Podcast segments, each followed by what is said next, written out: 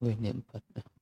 Nam mô tassa bhagavato arahato sammang sambuddhassa.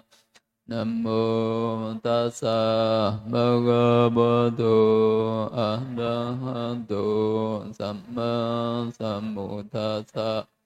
Nam mô tassa bhagavato arahato สัมพุทธัสสะ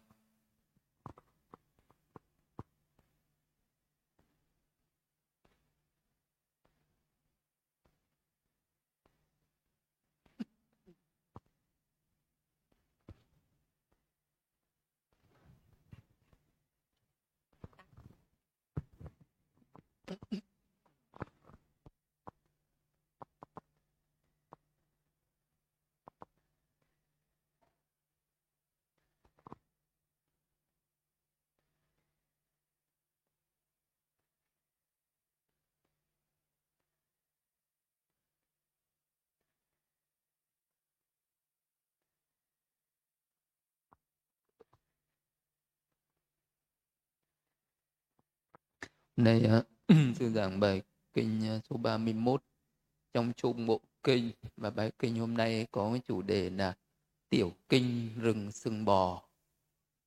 Nhưng mà cái bài kinh thì uh, thuyết giảng ở trong cái khu rừng uh, sừng bò, khu rừng có tên là rừng sừng bò. Cho nên là bài kinh có chủ đề là rừng sừng bò. Mà cái uh, nguyên nhân lý do mà Đức Phật giảng cái bài kinh này.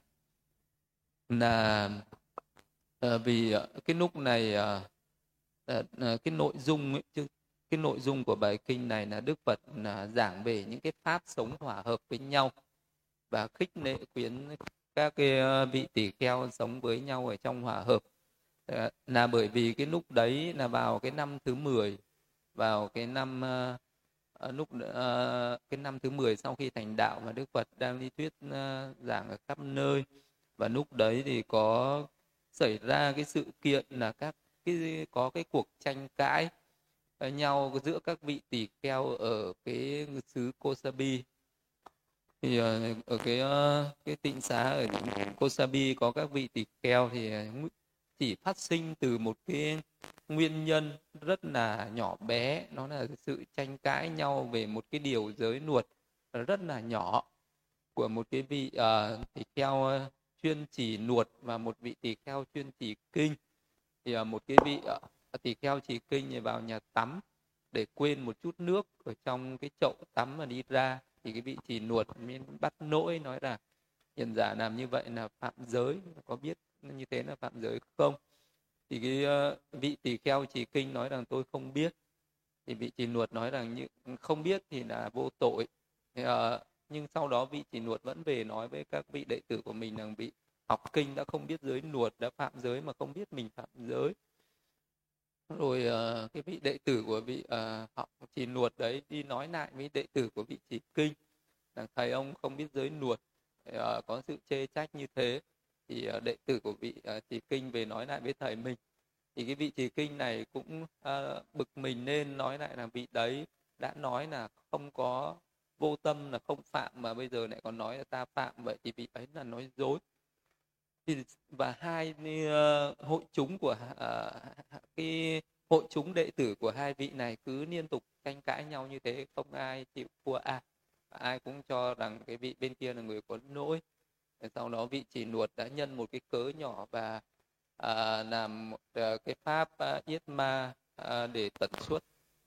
À, cái vị à, à, trì kinh. Nhưng mà lúc đấy thì tăng chúng chia làm hai phe. Một phe thì ủng hộ vị trì nuột một phe thì ủng hộ vị trì kinh. Rồi là các nhóm cư sĩ phật tử cũng chia làm hai phe như vậy. Các cái vị chư thiên hộ độ à, cho các vị ấy cũng chia làm hai phe và cứ tranh cãi nhau như thế không ai chịu ai. Khi đức phật đến đấy để giải hòa đức phật đã nói rất là nhiều cái bài pháp nói rất là nhiều những cái câu chuyện về cái sự bất hòa sẽ đưa lại cái sự diệt vong sẽ đưa lại cái sự tổn hại. À, và khuyên các vị tỳ kheo này hãy bỏ qua cái câu chuyện đó đi và hãy sống hòa hợp để tiếp tục tu tập nhưng các vị ấy đã không nghe lời Đức Phật và vẫn tiếp tục tranh cãi nhau. Và các vị ấy còn thỉnh mời Đức Phật là hãy đừng can thiệp vào cái câu chuyện này. Các vị ấy nói chúng con là những người sẽ tự chịu trách nhiệm về những cái câu chuyện này và không có chịu nghe cái lời khuyên can của Đức Thế Tôn.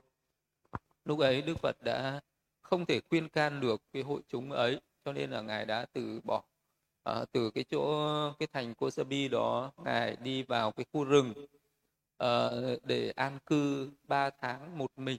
Để đấy là và ngài có đi qua cái chú xứ của ba vị tỳ kheo đang uh, cùng cư ngụ ở trong một cái khu rừng này. Và ngài đã vào đó uh, thuyết giảng một cái bài pháp này uh, nói về cái hạnh sống hòa hợp giữa các vị tỳ kheo để khuyến khích để khích lệ để sách tấn các vị tỳ kheo này hãy sống với nhau với cái tinh thần đoàn kết hòa hợp và đừng sống với nhau bằng cái sự tranh cãi đừng sống với nhau bằng những cái mâu thuẫn. À, vì cái sự tranh cãi mâu thuẫn ấy chỉ mang lại cái sự đổ vỡ chỉ mang lại cái sự khổ não. Ờ, không có thành tựu được cái pháp tu tập và sẽ đem lại cái sự uh, uh, phá hoại hủy hoại cho giáo pháp này không đem lại lợi ích cho chư thiên và nhân loại này. Thì uh, uh, nội dung bài kinh như thế vậy. Như vậy tôi nghe một thời khi đức thế tôn ở nandika tại ghi chá cá sa thá lúc bấy giờ tôn giả anuruddha ờ, uh, ananuddha tôn giả nandija và tôn giả kimbina trú tại khu vườn trong khu rừng Gosina, Gosi, Gosinga có nhiều cây tana rồi Thế Tôn vào buổi chiều sau khi tham thiền đứng dậy đi đến khu vườn trong khu rừng Gosinga. Có nhiều cây tana người giữ vườn thấy Thế Tôn từ xa đến liền bạch Thế Tôn. Bạch Sa môn chớ có vào khu vườn này.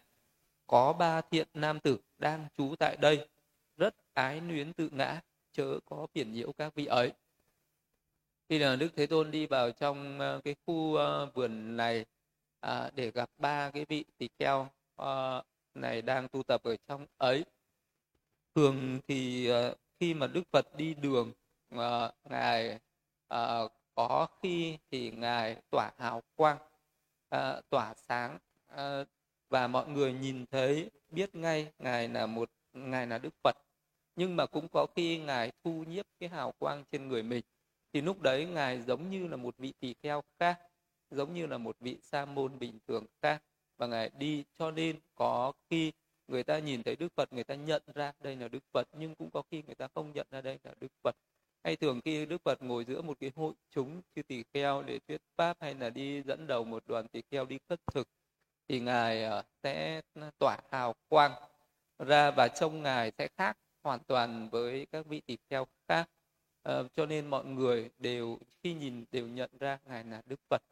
Nhưng mà cũng có khi trên đường đi ngài không muốn gây sự chú ý của mọi người xung quanh. Cho nên ngài thu phục thu nhiếp cái hào quang nặng và ờ, dưới cái hình tướng giống như tất cả những người bình thường khác thì ngài ra đi như thế. Thì nhiều người gặp ngài vẫn không biết ngài là một vị phật.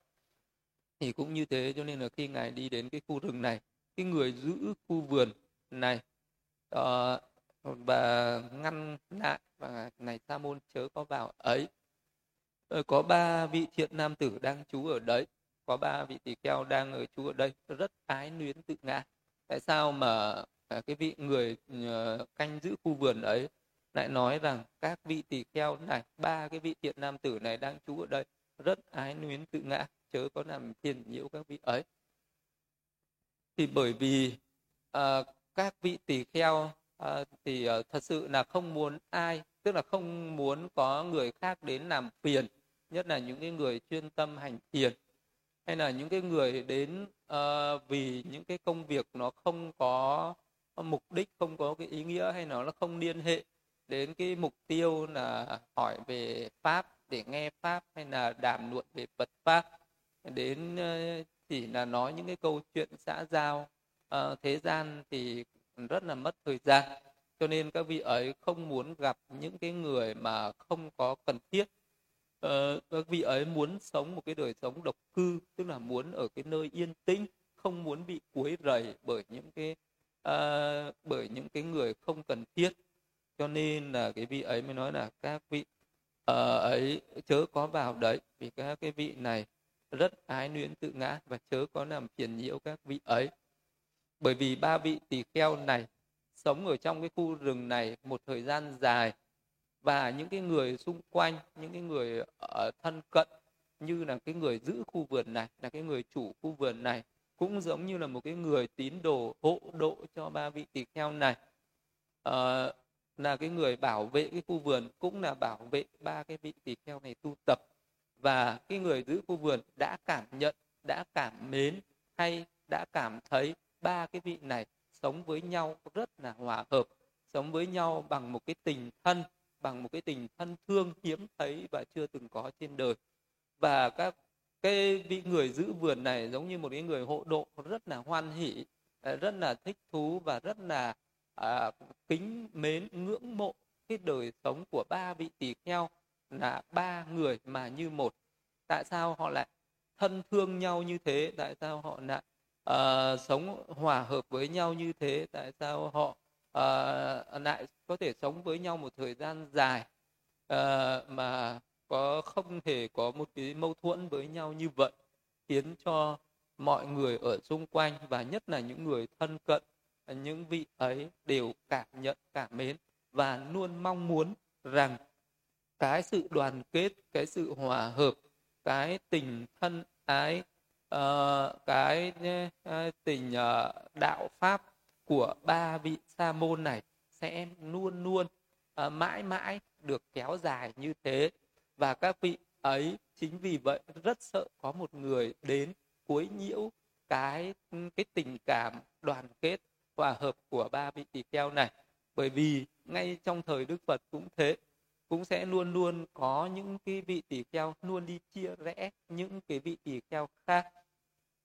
Khi mà có những cái vị tỳ kheo sống với nhau rất là đoàn kết, hòa hợp với nhau, sẽ có những cái người sinh ra cái lòng đố kỵ, ghen tị, tức tối và muốn chia rẽ tình cảm của hai vị tỳ kheo này. Như tôn giả sái lợi phất và tôn giả mục kiền liên, là hai người bạn chí thân chí cốt chí tình ý nghĩa từ khi chưa đi xuất gia hay từ khi xuất gia bên ngoại đạo cho đến khi trở thành hai vị thượng thủ thanh văn trong giáo pháp của đức phật thì vẫn luôn luôn là những cái người bạn chí thân. Và cũng có ờ, những cái người khác đến tìm cách chia rẽ hai cái vị ấy vẫn đến có những cái người tìm cách ờ, nói xấu người này nói xấu người kia. Cái ngài ờ, uh, giá lợi phất đến với ngài giá lợi phất thì nói rằng tôn giả mục kiến yên nói xấu ngài như thế này đến với tôn giả mục kiên niên thì lại nói rằng à, tôn giả nó giáo lệ phất nói xấu ngày như thế này nhưng vì hai vị ấy là bậc có trí tuệ lớn có cái đức hạnh tu hành lớn và nhìn thấu hiểu cái tâm tư của những cái người tiểu nhân ích kỷ đã biết rõ rằng cái lời nói ấy không phải là từ người bạn mình nói ra. Và vì những người bạn ấy có niềm tin với nhau tuyệt đối cho nên người khác không chia rẽ được thì ở uh, trong một cái môi trường uh, tu tập cũng vậy với những cái người đã tu tập lâu ngày đã tu tập lâu năm đã có cái trí tuệ lớn thì những người khác không chia rẽ được họ không có thể làm cho tâm họ bị dao động. Nhưng mà ờ, có những cái người mới tu đạo tâm chưa vững chắc trí tuệ chưa có trưởng thành thì sẽ rất ừ, dễ và sẽ luôn luôn bị những cái người khác chia rẽ công kích làm cho những người ở bất hòa mâu thuẫn với nhau. À, cũng uh, ngay thời đức phật vậy cũng có nhiều uh, vị uh, là những cái người uh, bạn tri kỷ sống với nhau rất hòa hợp. Uh, nhưng khi có một vị tỳ kheo hai vị có thể đang sống rất hòa hợp với nhau. Nhưng khi có một cái vị tỳ kheo nạ từ nơi khác đến họ sẽ nói những cái lời uh, công kích thể là có cái mục đích là thứ nhất là họ muốn chiếm đoạt chú xứ. Họ muốn là hai vị tỷ kheo này à, mâu thuẫn với nhau và sẽ bỏ chú xứ này đi và ta sẽ ở đây chiếm đoạt chú xứ này. Thì cũng có những cái chuyện đó xảy ra.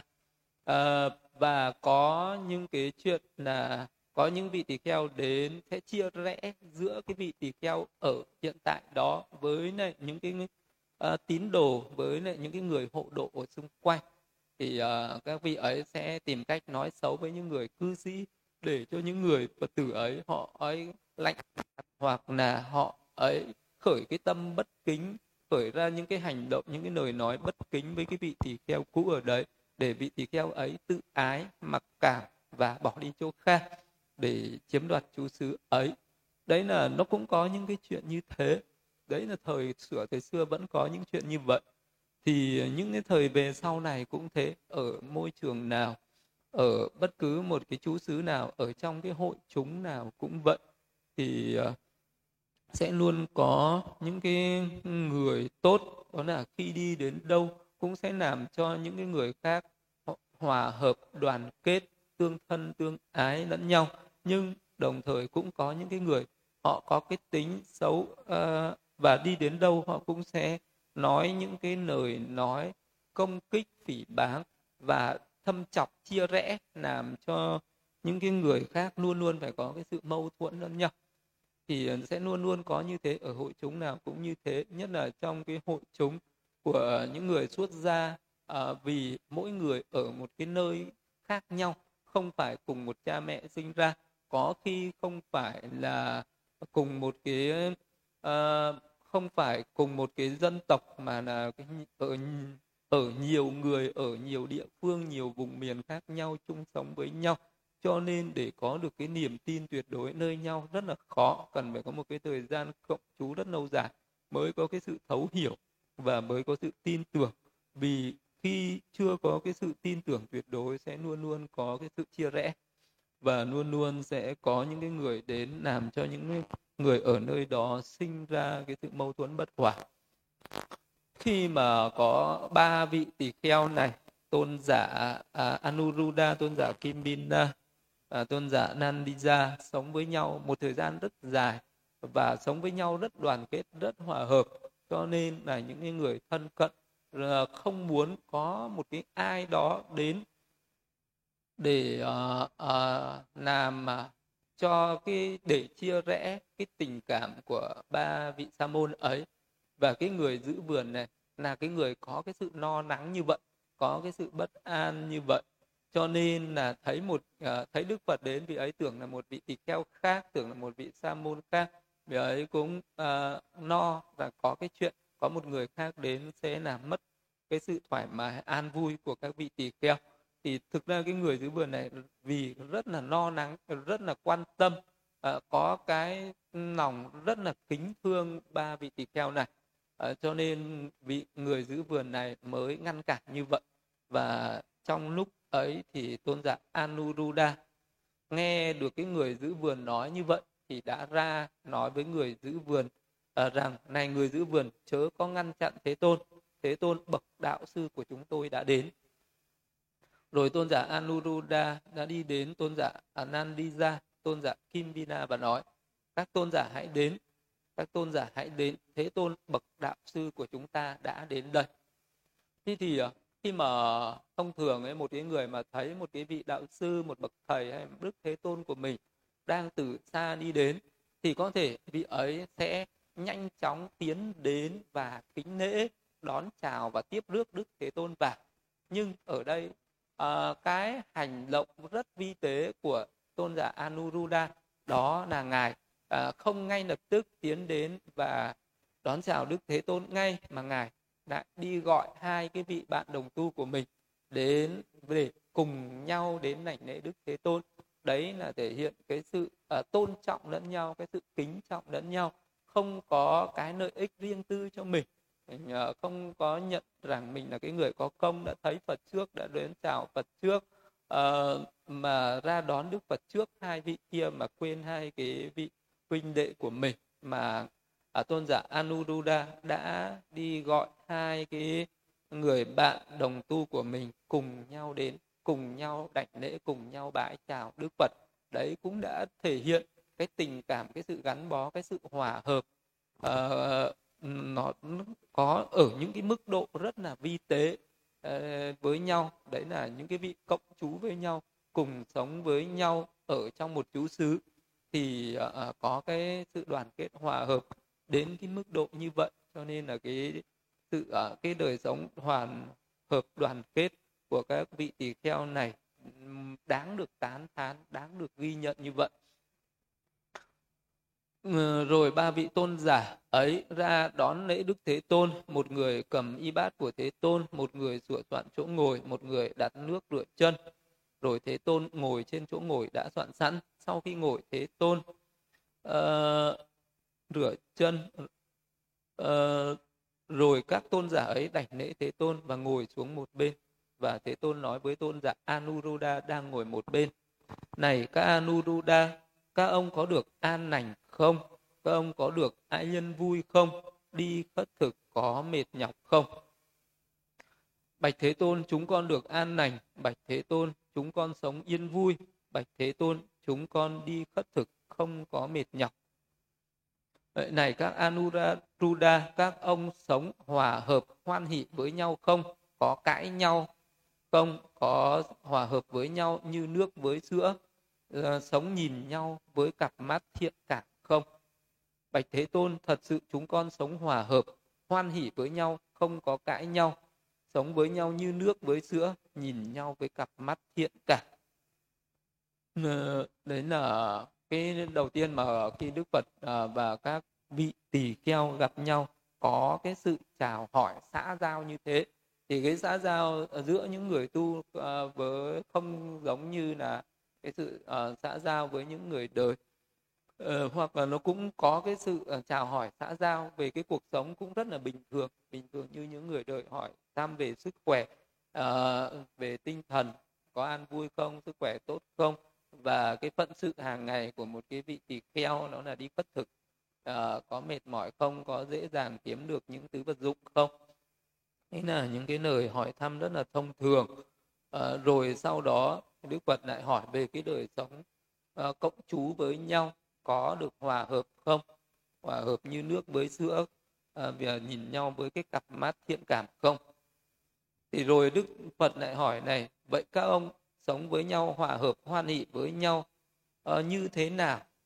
À, nhìn nhau với cái cặp mắt thiện cảm như thế nào? Đấy thì ờ, các vị uh, tỳ kheo nói là chúng con sống có hòa hợp với nhau uh, có cái uh, thiện cảm với nhau không tranh cãi nhau vậy cái sống hòa hợp ấy là sống như thế nào? Nó được biểu hiện như thế nào? Nó được thể hiện như thế nào? À, thì lúc đấy các tôn giả Anuruddha đã trình bày cái cách sống hòa hợp như thế. Cái cách sống như thế nào là cái sự sống hòa hợp à, và không có cái sự cãi nhau luôn có cái sự tôn trọng lẫn nhau. Thì đức phật à, ở đây tôn giả anuruddha đã trình bày. Bạch đức thế tôn chúng con nghe như sau thật lợi ích thay cho ta, thật khéo lợi ích thay cho ta. Khi ta được sống với các vị đồng phạm hạnh như vậy, bạch thế tôn do vậy, đối với các vị đồng phạm hạnh này, con khởi nên từ thân nghiệp cả trước mặt lẫn sau lưng. Con khởi nên từ khẩu nghiệp cả trước mặt lẫn sau lưng. Con khởi nên từ ý nghiệp cả trước mặt lẫn sau lưng. Bạch đế, thế tôn, do vậy chúng con nghĩ như sau. Ta hãy từ bỏ tâm của ta và sống thuận theo tâm của các tôn giả này bạch thế tôn con từ bỏ tâm của con mà sống thuận theo tâm của các tôn giả ấy. Bạch thế tôn chúng con tuy khác thân nhưng như đồng một tâm. Đấy là cái cách sống hòa hợp của ba vị tỳ kheo là như thế. Thì ba vị tỳ kheo lại sống uh, thì uh, luôn luôn có cái sự hoan hỷ. Vì muốn có cái sự hoan hỷ lẫn nhau thì mình phải nhìn vào cái điểm tốt của nhau chứ không nhìn vào cái điểm xấu của nhau. Thế thì uh, mỗi một người có những cái mặt mạnh mặt yếu khác nhau có những cái uh, vị tỷ kheo chuyên về pháp học pháp học học kinh điển nhưng cũng có những cái vị tỷ kheo chuyên về pháp hành. Và có những cái vị ờ, ở trong pháp học vậy có vị chuyên học về luật có học vị chuyên học về kinh chẳng hạn. Thì cái quan điểm cái tư tưởng nó sẽ có một chút khác nhau. Nhưng các vị ấy không có nhìn vào cái mặt đối lập nhau mà luôn luôn phải uh, à, nhìn vào cái mặt tốt của nhau ví dụ như là cái vị học uh, uh, kinh thì uh, phải hoan hỉ với vị học luật rằng thật là may mắn thật là uh, lợi ích cho ta vì ta được sống với một cái vị trì nuột trì giới như thế này. Nếu như ta có cái điều gì đó không hiểu không thông thạo về giới luật ta có thể hỏi vị này điều đó thật là nạc thật là hạnh phúc cho ta. Nếu như vị ấy suy xét như vậy suy nghĩ như vậy vị ấy sẽ không có cái sự ác cảm với một cái vị mà có cái sở học khác mình hay một cái vị học kinh thì cũng thế vị ấy vị học luật thì sẽ nghĩ rằng thật may mắn lợi ích cho ta được cộng chú được sống với cái vị chuyên học về kinh này. À, nếu như có cái gì mà ta không hiểu về kinh điển ta có thể hỏi vị ấy và điều đó sẽ tăng trưởng cái trí tuệ cho ta. Vì suy xét như vậy vị ấy sinh ra hoan hỷ. Hay có những vị chuyên hành thiền mà phải sống với những vị chuyên về pháp học. À, nếu như các vị uh, mà hành thiền mà có một cái suy nghĩ rằng của các vị pháp học là những cái người uh, rất là phóng dật tâm loạn động nắm mồm nắm miệng năng xăng hay nói chuyện ờ, không có định tĩnh thô tháo uh, sống với các vị ấy thật là khó chịu. Nếu suy xét như vậy thì sẽ sinh ra cái ác cảm và sống với nhau không hòa hợp được. Nhưng nếu như lúc đấy các cái vị uh, chuyên hành thiền có cái sự suy xét rằng ồ thật may mắn thật là hạnh phúc cho ta được cộng chú với những cái vị đa văn trí tuệ này à, những cái vị này là những cái vị thông thạo về pháp học thông suốt về pháp học. Các vị ấy học rộng biết nhiều biết ờ, nhiều những cái lời dạy của đức phật. À, rồi mình thân cận những vị ấy mình sẽ học hỏi được những cái điều mà mình chưa biết. À, mình à, có à, các vị ấy như là một cái kho tàng pháp bảo sống mà mình có thể muốn hỏi cái pháp nào cũng rất là thuận tiện rất là lợi ích cho mình. À, khi được cộng chú với các vị như vậy chính vì vậy sinh ra cái tâm hoan hỷ và tôn trọng tôn kính. À, cái vị có pháp hạ, chuyên tâm pháp hành cũng có thể tôn kính những vị chuyên tâm pháp học. Hay những cái vị chuyên tâm pháp học mà cộng chú với những vị chuyên tâm pháp hành cũng thế. Các vị ấy à, mà suy nghĩ về cái uh, lợi ích của cái việc chuyên tâm về pháp hành à, thật cao quý lợi ích thì được cộng chú với các vị ấy. À, các vị ấy là những cái người an tịnh là những cái người thích sống độc cư thích sự yên tĩnh thích sống viễn ly thích uh, không thích giao du không thích nói chuyện uh, phiếm.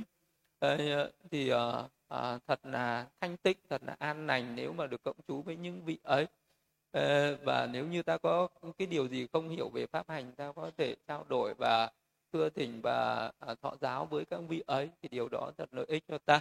Đấy là cái cách suy xét như vậy thì sẽ đem lại hạnh phúc đem lại cái sự lợi ích và có cái sự trân trọng có cái sự tôn trọng lẫn nhau cho nên sẽ sống hòa hợp được với nhau. Đấy là các cái uh, vị tỳ kheo đã luôn luôn nhìn vào những cái mặt tốt của nhau và luôn luôn có cái sự tôn trọng kính trọng hoan hỷ lẫn nhau thấy rằng mình thật là may mắn mới được cộng chú ở trong cái môi trường ấy mới được cộng chú với những bậc thiện tri thức như vậy mới được cộng chú với những cái bậc hiền trí như vậy.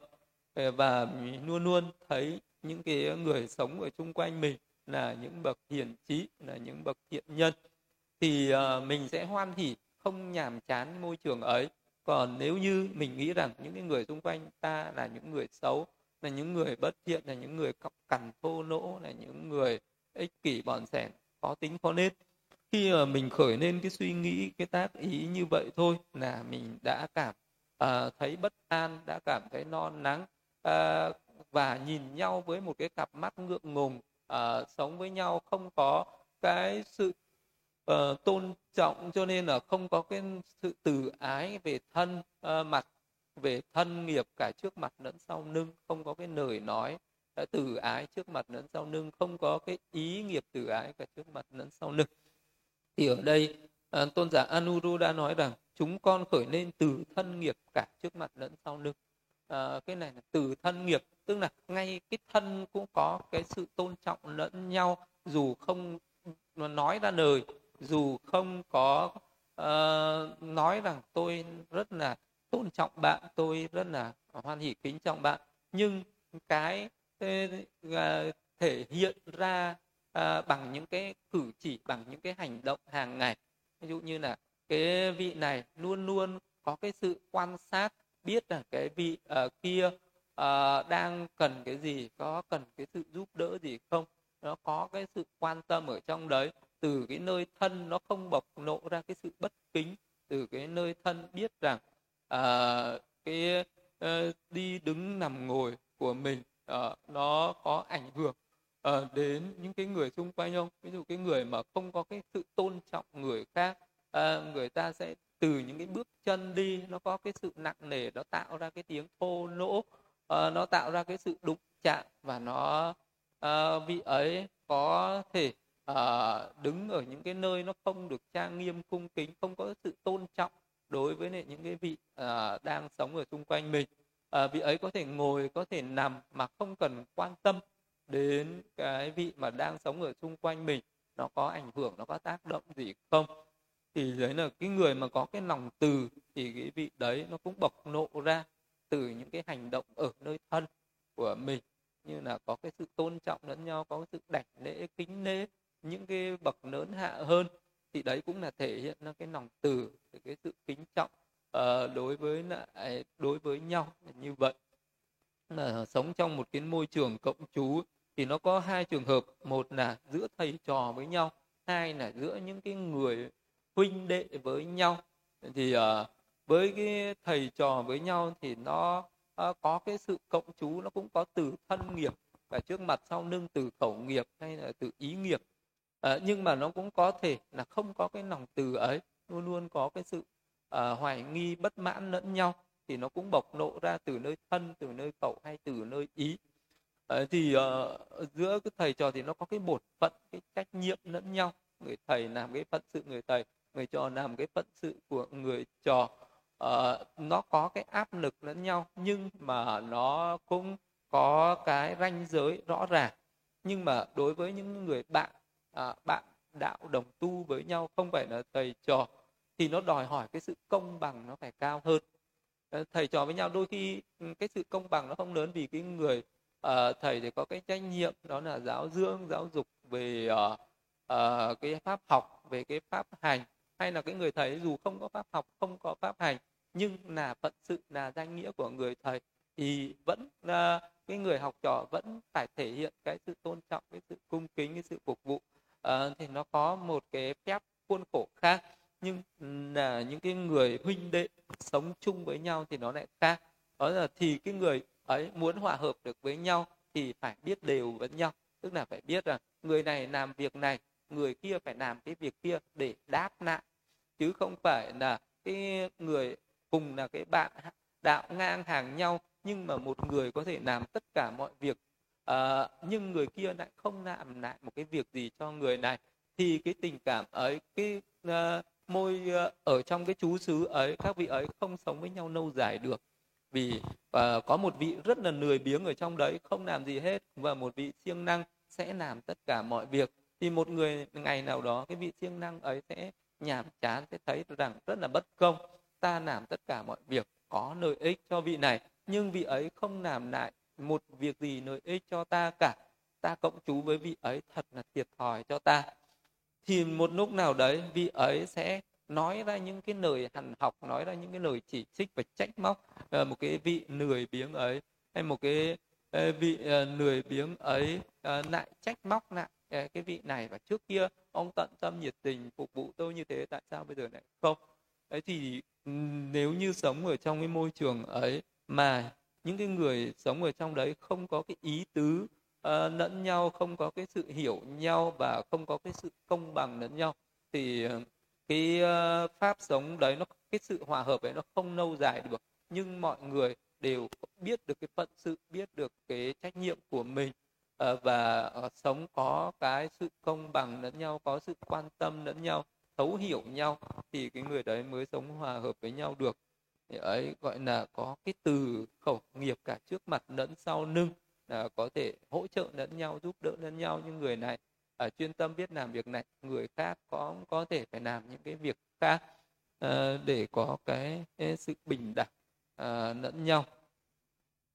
À, và vì ấy ngài Anuruddha nói là chúng con khởi lên từ khẩu nghiệp cả trước mặt lẫn sau lưng từ khẩu nghiệp tức là nói ra một cái lời gì đó là những cái lời từ ái những cái lời có cái sự tôn trọng.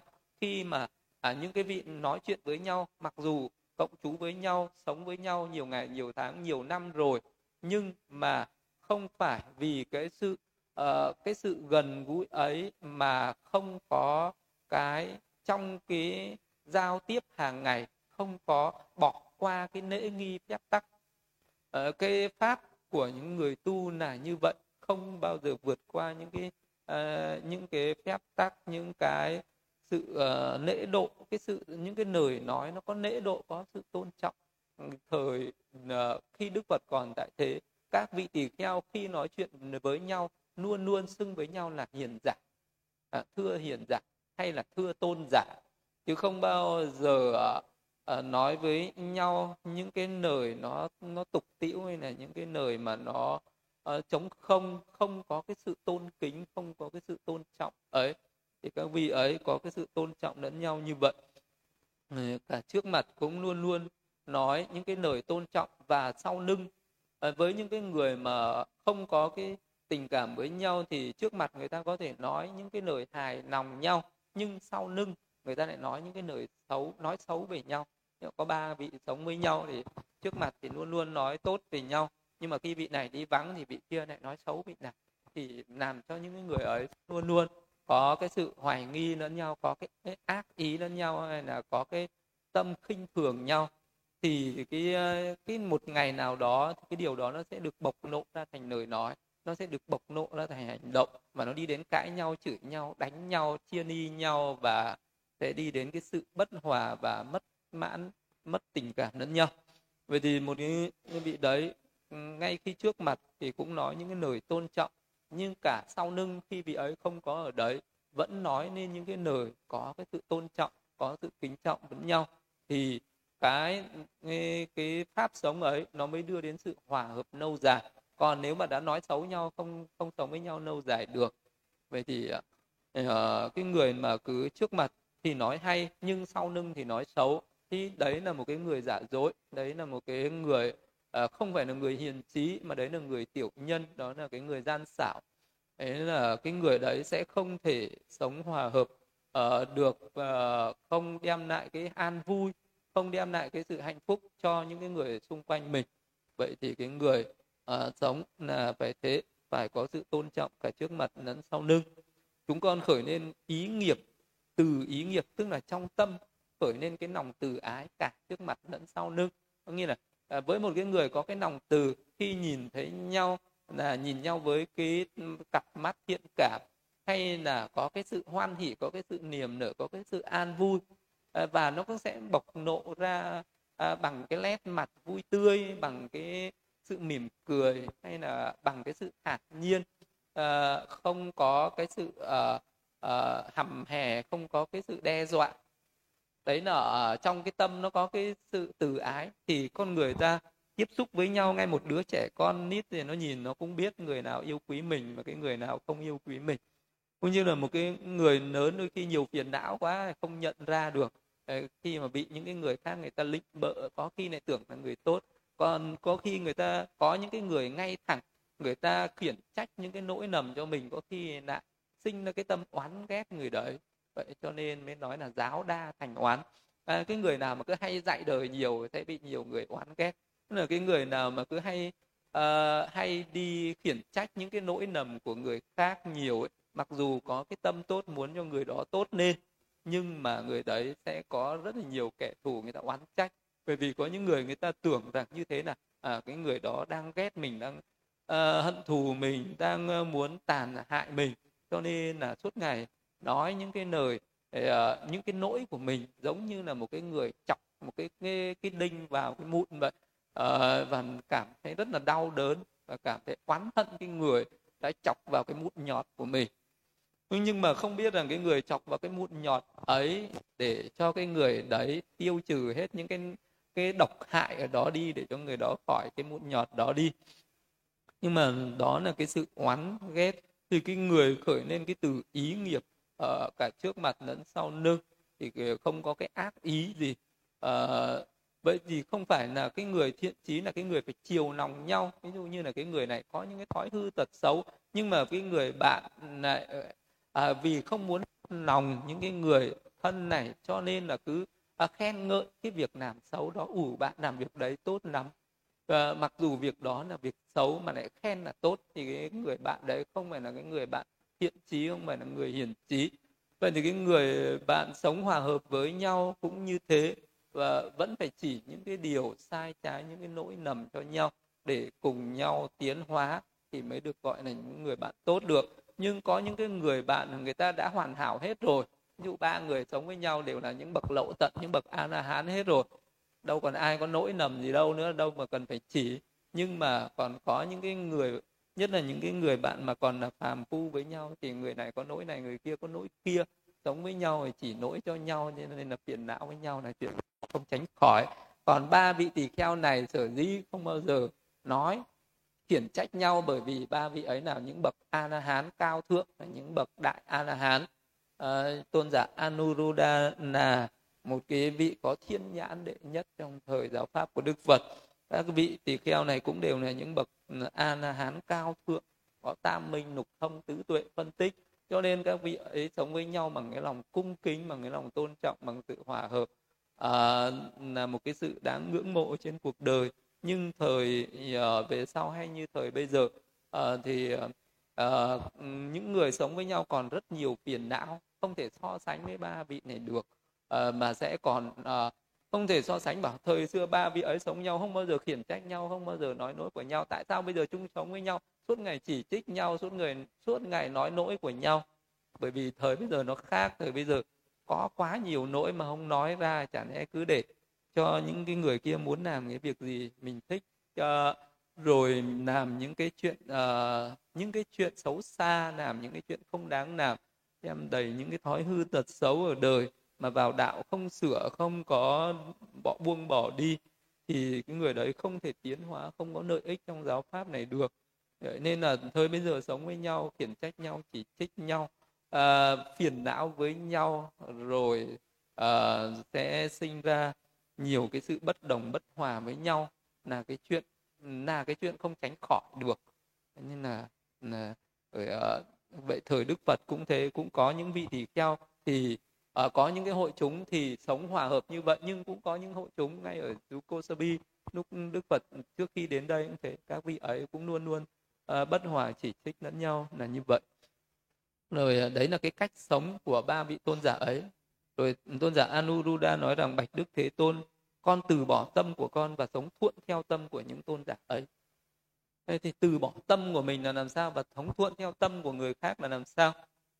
Đấy là một cái người khi mà mình đã tôn trọng một ai đó mình đã quý kính một ai đó hay mình đến một cái môi trường nào đó thì uh, mình phải sống thuận theo cái nơi đấy cái môi trường ấy.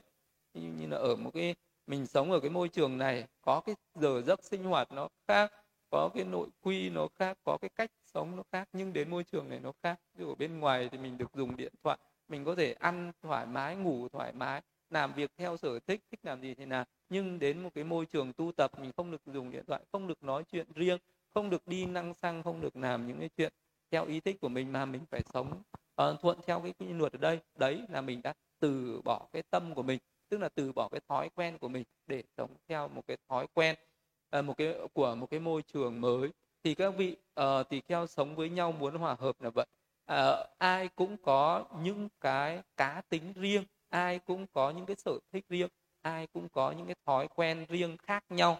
Nhưng bây giờ mình muốn sống hòa hợp với người uh, khác thì mình phải biết được sở thích của người kia biết cái cá tính của người kia biết cái thói quen của người kia.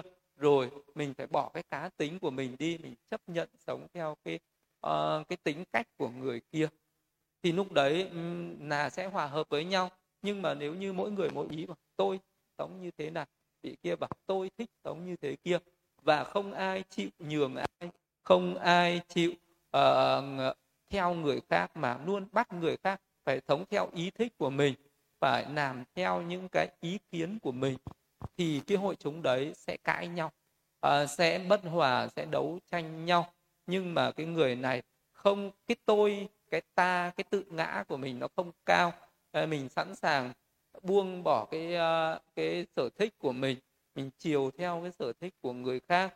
Vì mình biết đó là sở thích tốt thì mình có thể thuận theo. Đấy là cái cách nhu thuận, đấy là cái cách mà mình có thể sống hòa hợp, không làm mất lòng người khác được.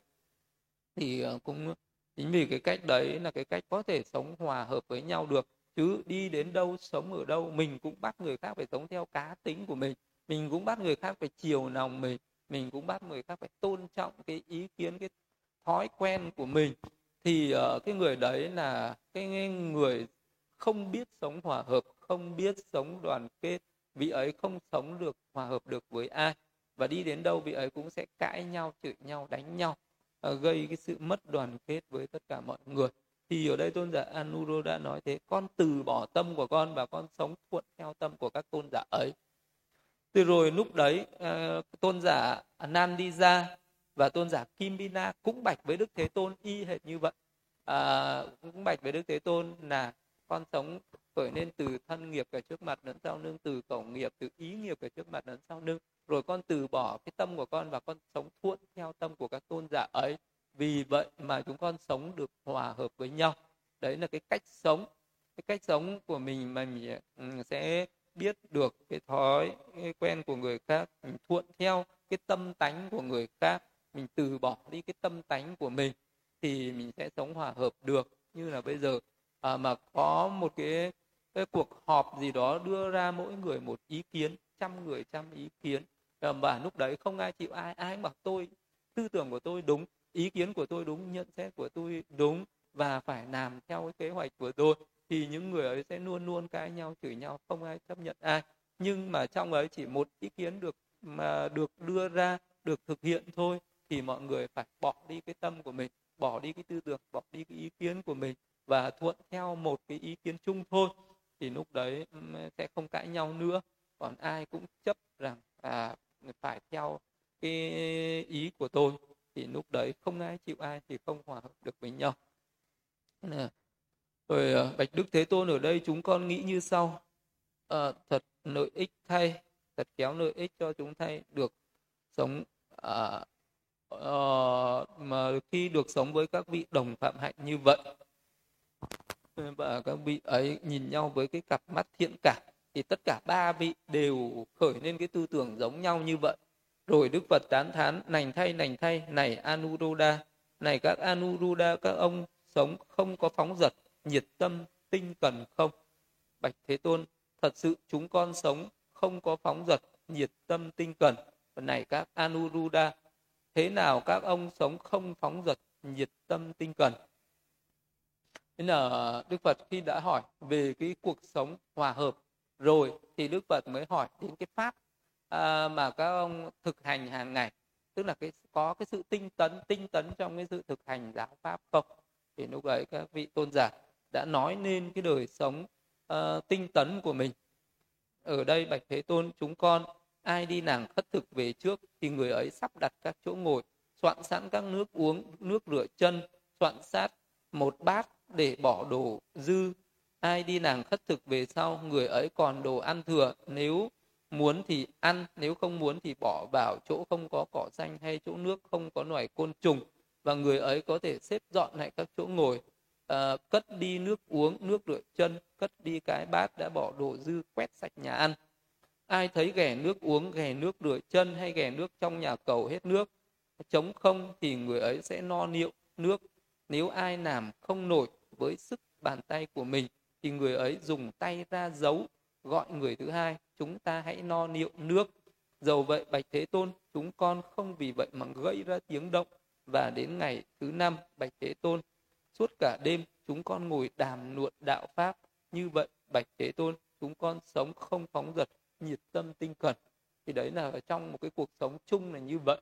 Mặc dù không phân chia à, à, vị này làm việc này vị này làm việc kia nhưng mà các vị ấy tự có ý thức tự có cái sự tự giác biết rằng là à, nếu mình đi khất thực về trước mình sẽ chuẩn bị cho những cái vị về sau những cái phận sự những cái việc gì mình à, cần làm thì mình sẽ làm mình chuẩn bị nước rửa chân những cái bát để đồ ăn dư. Còn cái người về sau biết là à, cái vị à, bánh tê về trước này đã làm cái việc này rồi. Mình về sau mình không làm việc ấy mình sẽ làm một cái việc khác. À, đấy là ờ, tự mình có cái ý thức như vậy. Cho nên là đấy là có cái sự công bằng. À, như thế không ỉ lại không có dừa lại. Nghĩ rằng à, vị ấy làm trước rồi vị ấy làm những việc sau rồi vị ấy làm từ đầu đến cuối làm hết thì mình phải phải làm nếu như một cái người chỉ cần khởi lên suy nghĩ ấy vị ấy thực hành như vậy là sẽ sinh ra cái mâu thuẫn. Nhưng đây là mỗi người đều có ý thức biết là người này làm việc này thì người khác làm việc khác. Mỗi người mỗi việc như vậy hỗ trợ lẫn nhau, cho nên nó có cái sự đoàn kết, có cái sự hòa hợp lẫn nhau. Nhưng ờ, mặc dù không cần phải phân chia rõ ràng, nhưng vì có cái ý thức tự giác như vậy cho nên mọi người có thể sống hòa hợp và Đức Phật tán thán, nành thay nành thay, này các Anurada các ông sống không phóng dật nhiệt tâm tinh cần như vậy. Các ông có chứng được pháp thượng nhân chi kiến thử thắng, xứng đáng bậc thánh, sống thoải mái, an lạc không? Bạch tế tôn, sao có thể không được? Ở đây bạch tế tôn lâu đến khi chúng con muốn, chúng con ni dục, ni ác bất thiện pháp, chứng và ăn chú thiền thứ nhất. Một trạng thái hỷ nạp do ni dục sinh có tầm, có thứ như vậy bạch thế tôn, đối với chúng con pháp thượng nhân chi kiến thủ thắng xứng đáng bậc thánh. Chúng con chứng được một cách thoải mái an lạc nhờ chúng con sống không phóng dật nhiệt tâm tinh cần. Đấy thì à, khi mà hỏi đến những cái à, công việc chung hàng ngày rồi đức phật lại hỏi đến những cái pháp tu tập ở trong nội tâm à, của mọi người là có chứng được những cái pháp đấy không? Đấy mới là điều quan trọng. Mà chứng được cái pháp này là nhờ sống hòa hợp với nhau chứ nếu như các vị ấy tranh cãi nhau mâu thuẫn nhau nghi kỵ nhau làm phiền não với nhau thì làm sao chú ở trong thiền này được? Vậy nên là cái cuộc sống ở cái môi trường hành thiền là thế là phải sống không có cái sự mâu thuẫn nhau không có ác ý nhau không có cạnh cạnh, cạnh tranh nhau uh, không có uh, những cái phiền não ấy thì cái tâm tương tư tưởng nó thoải mái. Ờ, ai làm cái phận sự của người đấy thì mọi người tu tập mới có tiến bộ được mới có thể đắc được những cái pháp thượng nhân. Vậy nành rồi bạch đế uh, nành thay này các anuruddha này các anuruddha các ông có vượt qua sự an trú kia có làm khinh an sự an trú kia và có chứng được pháp thượng nhân khác chi kiến thủ thắng xứng đáng bậc thánh thoải mái an lạc không? Bạch thế tôn làm sao có thể không được? Ở đây nâu cho đến khi muốn chúng con có thể diệt tầm tứ chứng và ăn trú thiền thứ hai. Một trạng thái hỷ lạc do định sinh không tầm không tứ nội tịch nhất tâm. À, bạch thế tôn chúng con vượt qua sự ăn chú kia làm khinh an sự ăn chú kia. Chúng con chứng được pháp thượng nhân một chi kiến thủ thắng xứng đáng bậc thánh một cách thoải mái và an lạc cũng như vậy con chứng đến thiền thứ ba. À, có thể chứng đến thiền thứ tư là sự à, ờ, tứ thiền. Chứng không vô biên thứ à, chứng đến thức vô biên xứ chứng vô sở hữu chứ chứng phi tưởng phi phi tưởng xứ và chứng đến diệt thọ tưởng định. Đấy là càng ngày các vị tỳ kheo ấy không những chỉ trú ở trong các cái tầng thiền hiệp thế mà có thể trú cả trong các tầng thiền siêu thế. Tức là không những thực hành các cái pháp thiền định mà còn thực hành các pháp thiền tuệ còn thực hành các pháp thiền quán chứng đắc được những cái đạo quả uh, và có thể chúng ở trong diệt thọ à, tưởng định. Sau khi đã thấy nhờ trí tuệ các nậu hoặc của chúng con được đoạn trừ bạch thế tôn chúng qua vượt vượt qua sự an trú kia làm cho khinh an sự an trú kia chúng con chứng được pháp thượng chân này một cách uh, một chi kiến thủ thắng xứng đáng bậc thánh sống thoải mái an lạc bạch thế tôn chúng con không thấy một nạc chú nào khác cao thượng hơn thủ thắng hơn nạc chú này nên là các vị ấy đều là những bậc lậu tận đều là những bậc nỗ lực tu tập từ tiền chỉ cho đến tiền quán, cho đến chứng đắc được đạo quả, cho đến đoạn tận được những cái nậu hoặc ở trong tâm. Và đây là cái sự chứng đắc thủ thắng nhất, cao thượng nhất, không có gì có thể sánh bằng được. Rồi đức thế tôn tán thán, nành thay nành thay, các anuruddha. Này, các anuruddha, ngoài nạc chú này không còn một nạc chú nào khác cao thượng hơn và thù thắng hơn. Đấy là cái nạc chú nậu tận rồi là đã thành mãn những việc cần làm rồi đã làm xong những việc cần làm đã đặt gánh nặng xuống rồi. Đoạt trừ hết kiết sử đã tránh trí giải thoát và đã diệt tận khổ đau rồi. Ờ, thế tôn thuyết pháp cho tôn giả anuruddha tôn giả nandija và tôn giả kimina khai thị khích lệ làm cho hoan hỷ làm cho phấn khởi. Rồi từ chỗ ngồi đứng dậy ra về tôn giả anuruddha tôn giả nandija và tôn giả kimina sau khi tiễn đưa thế tôn trở về tôn giả nandija và tôn giả kimina nói với tôn giả anuruddha rằng chúng tôi không bao giờ nói với tôn giả anuruddha như sau chúng tôi là người đã chứng và ăn chú quản này chứng và ăn chú quả này và nhờ vậy tôn giả Anuruddha trước mặt Thế Tôn nêu rõ các quả chứng cho đến sự đoạn trừ tận các cái nậu hoặc. Ờ, đây là một cái một cái cách sống nữa rồi. Có ba vị tỳ kheo sống với nhau thôi, sống với nhau hòa hợp như vậy, sống với nhau đoàn kết như vậy, nhưng các vị ấy cũng không bao giờ khoe khoang cái sự chứng đắc của mình với nhau. Đây là cũng là một cái vi tế đây cũng là một cái đạo hạnh. Đó là không bao giờ nói rằng à tôi chứng được cái tầng thiền này tôi chứng được cái tầng thiền này. À, tôn giả hay là hiền giả chứng được cái gì rồi? Không bao giờ có cái sự hơn nhau. Tức là ngay trong cái cuộc sống rất là thường tình hàng ngày các vị ấy cũng không bao giờ đem cái sự chứng đắc của mình để hỏi han xem để so sánh xem là mình có hơn người này không mình có hơn người kia không các vị ấy cộng chú với nhau một thời gian dài như vậy nhiều năm như vậy đoàn kết như vậy nhưng không bao giờ nói rằng hôm nay tôi ngồi trong tầng thiền này hôm nay tôi an trú vào cái pháp nạc chú này hôm nay tôi chứng được đạo quả này. Vì cũng không hề nói như thế. Đấy cũng chứ nếu như một cái người nào đấy luôn luôn khoe rằng à, tôi hôm nay tôi trú ở trong cái tầng thiền này hôm nay tôi trú ở trong cái pháp này tôi hỉ nạc lắm tôi thích thú lắm tôi cảm thấy hạnh phúc lắm. Đấy là một cái lời nói có sự ngã mạn đấy là một cái lời nói có cái sự khoe khoang đấy là một cái cách nói để muốn rằng người kia hãy tôn trọng tôi hãy kính trọng tôi. À, hãy à, để thấy rằng mình có cái gì đó cao quý hơn người khác. Nhưng ở đây những vị hiền giả ấy những vị hiền trí ấy sống với nhau là như vậy. À, à, không bao giờ đem cái pháp thượng nhân ấy ra để so sánh để hơn thua để khoe khoang để à, muốn thể hiện mình hơn người khác không bao giờ nói với nhau là hôm nay tôi chú ở trong tầng thiền ấy hay là trong cái đạo quả ấy. Thì, nhưng trong tâm của các vị ấy lại biết nhau một cách rất rõ ràng. Mặc dù các vị ấy không nói với nhau nhưng uh, hôm nay tôn giả ờ, uh, Kimbina tôn giả Nanija chú ở trong một cái tầng thiền nào tôn giả Anuruddha biết thấy rõ ràng. Thì tôn giả ấy là một bậc nậu tận có tha tâm thông biết rõ ràng người khác chú ở trong tầng tiền gì à, đạt đến cái pháp nào rồi thì biết rõ ràng như vậy. Đây cũng là một cái không cần phải nói nhưng mà biết hết. Lúc ấy tôn giả Anuruddha nói chư tôn giả không nói với tôi. Chúng tôi là người đã chứng và an chú quả này an chú quả này nhưng tâm của tôi biết được tâm các tôn giả. Chư tôn giả là người đã chứng và an chú quả này an chú quả này và chư thiên có nói với tôi về vấn đề này. Chư tôn giả là người đã chứng và an chú quả này an chú quả này. Chính nhờ phương tiện này các câu mà thế tôn hỏi đã được trả lời. Đấy là cái cách là như vậy bởi vì các uh, vị ấy có tha tâm trí biết rõ ràng tâm của nhau. Là chứng uh, và chú ở trong cái pháp gì. Và các vị chư thiên cũng vậy. các vị chư thiên là có những vị chư thiên là những bậc thánh nhân là những cái bậc a la hán uh, ờ, cũng có tha tâm trí biết rõ người này uh, chứng được đạo quả gì. Cho nên là các vị ấy có nói với các cái vị trưởng lão khác các vị ấy biết. Lúc ấy có một cái vị dạ xoa là Diga Aparachana một giác kha trường quỷ dạ xoa. Tức là có một vị chư thiên sống ở đó. Đến chỗ thế tôn ở sau khi đến đảnh lễ ngài mà đứng một bên sau khi đứng một bên uh, dạ xoa Diga bạch thế tôn. Bạch đế đức thế tôn thật lợi ích ờ, uh, nành thay cho dân chúng voa chi thật khéo lợi ích thay cho dân chúng voa chi. Vì thế tôn bậc a la hán tránh đẳng giác ở đây và ba thiện nam tử tôn giả anuruddha tôn giả naniya tôn giả kimina cũng vậy. Sau khi nghe tiếng của uh, giác của dạ xoa đi ga các địa thần làm cho tiếng ấy được nghe chư hiền giả thật lợi ích thay cho dân chúng va chi thật kéo lợi ích thay cho dân chúng va chi. Vì thế tôn bậc a la hán tránh đẳng giác ở đây và ba thiện nam tử này tôn giả anuruddha tôn giả ninija tôn giả kimina cũng vậy.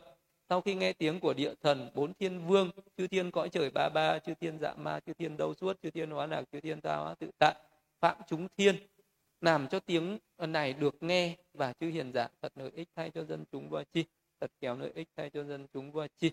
Thì đấy là những cái lời của chư thiên uh, tán thán uh, cái ừ, đức hạnh tán thán cái đời sống hòa hợp của ba cái vị tỳ kheo đó nên khắp các cõi trời nên khắp các tầng trời dục giới cho đến các tầng trời sắc giới.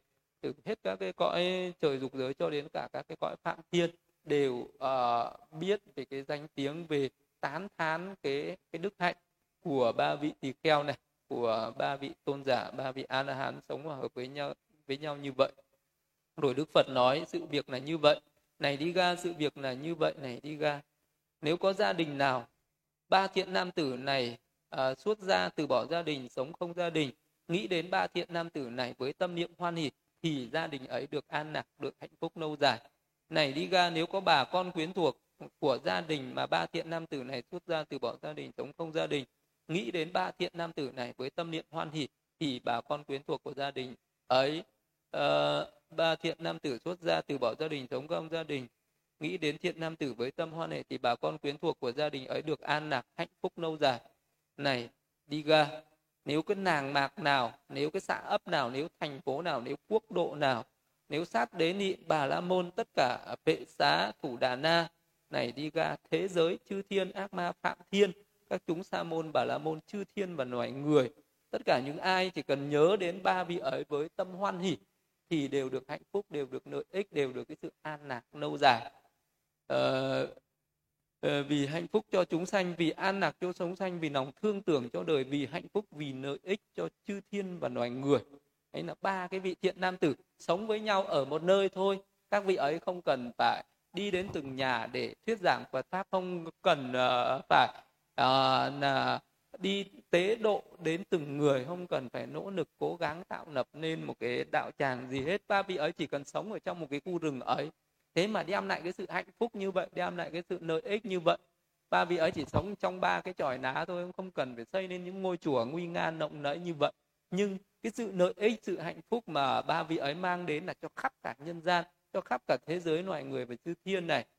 À, mà chỉ cần ai nghĩ đến ba vị ấy với tâm hoan hỷ ai chỉ cần nghĩ đến ba vị ấy với cái lòng kính trọng là đã tạo ra được cái phước lành vô thượng ở cái cõi nhân thiên này rồi đấy là vì cái lợi ích vì cái hạnh phúc cho chư thiên mà loài người là như vậy.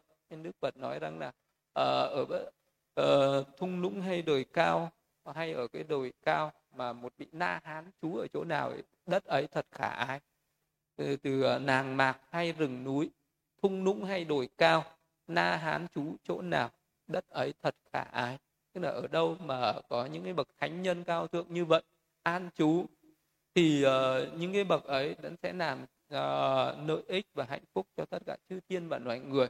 Đấy, tất cả những cái người ở gần ở xa ở cái thế gian này hay là các cõi chư thiên và nhân loại này chỉ cần hướng tâm đến với cái lòng cung kính với cái sự hoan hỷ thôi đã có được cái phước nạp lớn đã có được cái công đức lớn rồi. Đấy là nhờ cái đức hạnh cao thượng thủ thắng của ba cái vị tôn giả đang sống với nhau với cái sự hòa hợp đoàn kết ở trong cái khu rừng đấy gọi là rừng sừng bò ấy được đức thế tôn công nhận điều đó đức thế tôn tán thán điều đó ghi nhận điều đó. Và các cái vị chư thiên đã đồng thanh uh, tung hô cái điều đó làm cho cái điều đó vang dậy khắp cả cái đất trời. Hay là cái uh, cái đời sống hòa hợp uh, của các vị tỳ kheo đem lại cái sự hạnh phúc lợi ích như vậy. Uh, đấy là cái lý do như thế nên đức phật đã thuyết nên cái bài pháp. Ấy rồi đức thế tôn thuyết giảng như vậy dạ xoa đi ga à, hoan hỷ tín thọ lời đức thế tôn dạy tiểu kinh rừng sừng bò thứ 31 nên là kết thúc bài kinh tiểu kinh rừng sừng bò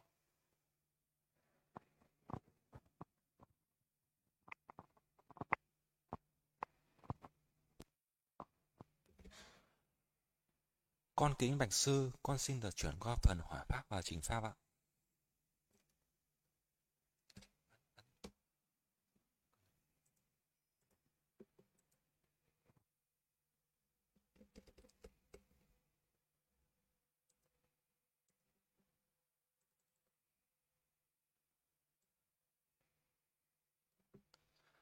Dạ, con thưa sư, con xin được đọc câu hỏi từ hành giả thiền sinh ạ. Lam mô bổn sư thích ca mâu ni Phật. Con kính thưa sư, thưa sư cho con hỏi. Trong trạng thái cận định, lúc đó tâm mình còn nhận biết được tiếng động, âm thanh xung quanh không ạ? Con thành kính tri ân sư ạ. nghĩ ở một cái người mà mình chú tâm trên một cái đối tượng liên tục ấy, cái tâm của mình ở uh, Ờ, nhất tâm trên một cái đối tượng đấy. Uh, ngay cái lúc mình tránh niệm tỉnh giác ấy cái tâm uh, thì các cái uh, thì uh, những cái âm thanh ấy, nó có sinh lên mình cũng không có quan tâm đến nó. Thì chỉ cần như thế là được rồi là nó có thể mình lúc mình đang ngồi thiền có những cái âm thanh nó đến mà mình không bận tâm không quan tâm đến nó và mình luôn luôn giữ được cái chánh niệm là tốt còn khi mà đạt đến một cái mức như là định cận hành vào đến cận định thì cái cái tâm nó chìm sâu hơn vào cái định tướng ấy. Thì cái tâm nó có cái sự tĩnh nặng hơn. Um, nữa tĩnh nặng hơn nữa thì những cái âm thanh đấy nó cũng uh, có thể nó có tác nó có khởi lên. Dù cái vị đấy có nghe thấy nhưng không đi theo cái âm thanh đấy thì đã là được rồi. Còn nếu như là mình còn khi nghe thấy âm thanh gì mình còn chạy theo nó thì uh, cái lúc đấy cái cái chánh niệm nó bị gián đoạn và cái định nó sẽ yếu đi. Còn như đức phật nói rằng là tiếng ồn là cây gai của thiền tức là một người mà vào đến sơ thiền rồi mỗi khi mình hành thiền ở một cái nơi nào đó nó có nhiều tiếng ồn có nhiều tiếng động mình cảm thấy nó rất là ức chế nó rất là ờ, bất an nó rất là khó chịu. Nó giống như cây gai nó đâm vào trong tâm mình trong lòng mình mình sẽ cảm thấy nó khó chịu thì khi mà vào đến sơ thiền ấy, thì có những tiếng động mình vẫn nghe được nhưng mà lúc đấy mình cảm thấy nó rất là khó chịu. Nó nó rất là làm cho mình nó cứ bị uh, dao động nó làm cho cái hỉ nạc nó bị gián đoạn. Nên là đôi khi cái tiếng động nó nhỏ thì sẽ không nghe được nhưng mà có những cái tiếng động nó to quá thì mình vẫn nghe được.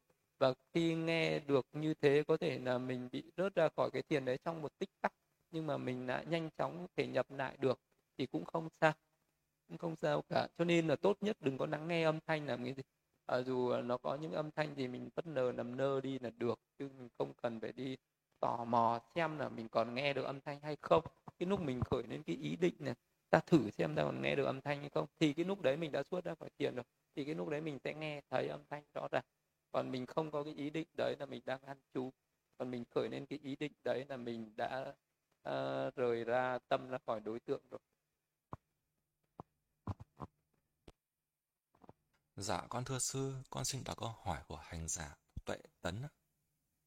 Dạ con thưa sư, xin sư cho con hỏi. Vì sao khi sinh ra, Đức Bồ Tát đã biết đây là đời sống cuối cùng và sẽ là bậc cao quý nhất. Nhưng sau đó dường như Đức Bồ Tát đã quên điều này. Vẫn lấy vợ, có con và chỉ đến năm 29 tuổi mới xuất ra. Cái thì một một vị Bồ Tát ừ, có cái cái cái cái lẽ đó là một cái thường pháp của một vị Bồ Tát. Đó là một cái quy luật tất yếu của một vị Bồ Tát khi sinh ra ở kiếp cuối cùng. Thì uh, từ ừ, quá khứ cho đến hiện tại và cho đến cả những vị tương lai cũng vậy khi ờ, là một vị Bồ Tát sinh ra ở kiếp cuối cùng các vị ấy đều biết rõ ràng đây là kiếp cuối cùng của ta. À, vị ấy đều đi bảy bước à, và chỉ ừ, tay trên trời dưới đất và đều nói đây là cái kiếp sống cuối cùng của ta. Thì đấy nó là một cái một cái lẽ thường tình do cái công đức do cái huân tu ba la mật trong bốn đã tăng kỳ kiếp một trăm ngàn đại kiếp đến lúc nó chín mùi. À, và tự động sẽ phát sinh ra một cái, cái lẽ thường tình đó nhưng mà sau đó thì ngài uh, khi các căn tiếp xúc với các trần rồi nó các cái tâm thức khác sinh khởi lên và ngày lại trở lại cái cuộc sống thường tình như một trẻ sơ sinh bình thường khác thì uh, đó cũng là chuyện bình thường. Có những cái kiếp mặc dù sinh ra không phải là kiếp cuối cùng nhưng mà ngài vẫn biết vẫn nhớ lại được.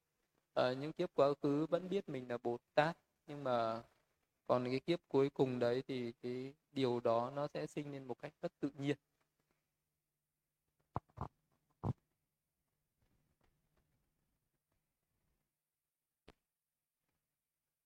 Dạ, con thưa sư, con xin đọc câu hỏi tiếp theo của hành giả Tuệ Tấn ạ. Bốn dấu hiệu khi Bồ Tát đi qua cổng thành, già, bệnh, chết và bị xuất gia đó có điều kiện. Và vị xuất gia có phải là điều kiện cần thiết để cho bất cứ ai có cơ hội suy xét và cầu đạo giải thoát không ạ? Con kính tri ân sư ạ. Bốn cái dấu hiệu đấy là một cái pháp ờ, thông thường của tất cả các vị bồ tát ở ờ, ở cái kiếp cuối cùng trước khi đi xuất gia. Đều thấy ừ, một cái tướng già bệnh và chết và một cái hành giả xuất gia. À, và thông thường là các vị chư thiên biến hiện ra bốn cái tướng đó bốn cái tướng già bệnh chết và xuất gia đó để thức tỉnh vị bồ tát khởi cái tâm xuất gia. Nhưng cái điều này nó không áp dụng cho những người khác chỉ áp dụng cho Bồ Tát uh, trước khi tu thành phật thôi. Còn những uh, vị khác đi xuất gia mỗi người một nguyên nhân mỗi người một cái lý do khác nhau. Cũng có uh, mặc dù vậy vẫn có một số người nhìn thấy cái dấu hiệu của già bệnh chết mà đi xuất gia có những người vì thấy người thân mình chết đau khổ quá nhàm chán cuộc đời thế gian cho nên là từ bỏ gia đình đi xuất gia. Có những người có thể là chỉ thấy người uh, già thôi. Như là tôn giả Revata em út của tôn giả Xá Lợi Phất khi cưới vợ. Ờ, thì có cái bà già 120 tuổi ra chúc mừng chúc cho các cháu sau này già như bà. Sống lâu 120 tuổi tự nhiên thức tỉnh ra ôi sau này cô vợ của ta cũng sẽ già như thế này trông ghê gớm cùng kiếp thế thì còn ờ, à, vui thú gì với cái cô này? Với cái cô sẽ già bệnh chết này cho nên là lúc đấy bị khởi lên cái tâm đi suốt ra ngay tức thì à, trốn ngay khỏi cái lễ thành hôn đó và đi thẳng đến rừng keo để xuất ra thì mỗi người xuất ra vì những cái lý do những cái nguyên nhân khác nhau nhưng là một vị bồ tát thì luôn luôn có một cái lý do chung. Đó là thấy bốn cái tướng già bệnh chết và người xuất gia thì đấy là một cái pháp thường của tất cả các vị bồ tát từ quá khứ hiện tại đến tương lai.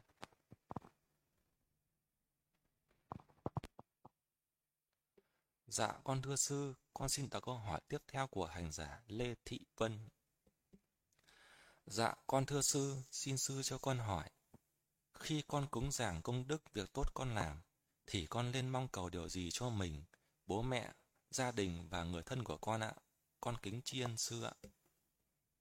Khi mà làm một cái việc phước gì đó, thì cái điều mong cầu cao quý nhất đó là mình cầu uh, mình cầu được giác ngộ, uh, được giải thoát đoạn trừ những cái phiền não.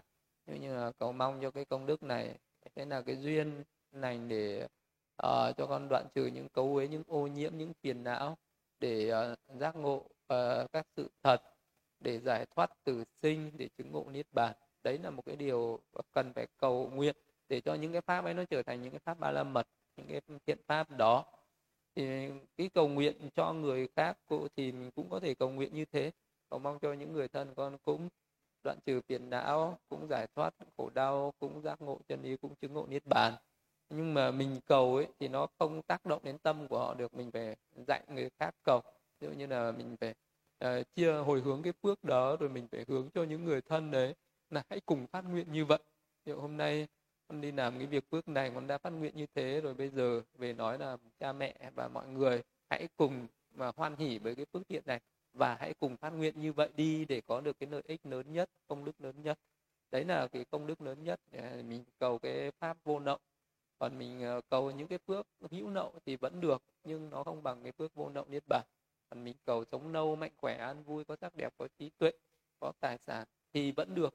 À, mình có thể cầu cả hai cũng được hoặc là chỉ uh, cầu bao nhiêu là ừ, tùy mình. Muốn cầu bao nhiêu cũng được hết.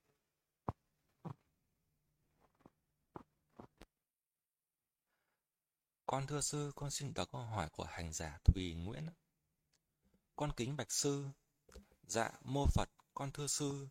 Xin sư cho con hỏi, lúc con hành thiền hơi thở, con tập trung vào hơi thở và đếm. Sau đó con để hơi thở tự nhiên và quan sát. Hành thiền được một lúc, con thấy có bông sen trắng bay lên với khói mờ. Vậy sư cho con hỏi, con hành thiền con thấy như thế là do con tưởng tượng ra hay như thế nào ạ? Mong sư giải đáp giúp con, con cảm ơn sư ạ. Cái đấy là dấu hiệu bắt đầu xuất hiện nimitta. Khi bắt đầu xuất hiện nimitta thì mình sẽ thấy nó có một cái đám mờ mờ như vậy, trắng trắng như vậy. Còn cái hình ảnh đấy là do mình tưởng. Khi mình mình nghĩ rằng là cái này nó là hoa sen thì tự nhiên là cái cái cái nimitta ấy nó sẽ có cái hình tướng hoa sen mình nghĩ ra một cái hình tướng gì khác thì nó sẽ hiện ra cái hình tướng đấy. Vậy thì mình ừ, có cái sự quan sát cái nimitta đấy nhiều quá vậy không tốt. Mình hãy bỏ cái sự quan sát cái hình tướng nimitta đấy đi. Chỉ cần quan sát hơi thở thôi đừng đi theo cái nimitta đấy đừng đi theo cái ánh sáng đấy mà cứ tiếp tục quan sát hơi thở. Bỏ nó ờ, không quan sát đến hình dáng của nó thì nó sẽ không xuất hiện những cái hình dáng nữa. Uh, đấy là cách điều chỉnh lại như thế thôi và cứ tiếp tục quan sát hơi thở đi thì dần dần cái ánh sáng đấy nó sẽ sáng rực lên nó sẽ sáng mạnh mẽ lên nữa. Thì, ờ, và cứ ờ, thực hành thiền một cách miên mật đều đặn thì dần dần cũng từ cái ánh sáng đấy mình sẽ đi đến uh, đạt được những cái định sâu hơn như là đạt được cận định rồi dần dần tiến vào an trị định rồi vào các tầng thiền sơ thiền nhị thiền tam thiền tứ thiền đều có thể uh, phát triển từ cái điều đó mà ra nên có như thế rồi thì mình cần phải tự tin và tinh tấn thực hành lên thì mình sẽ đạt được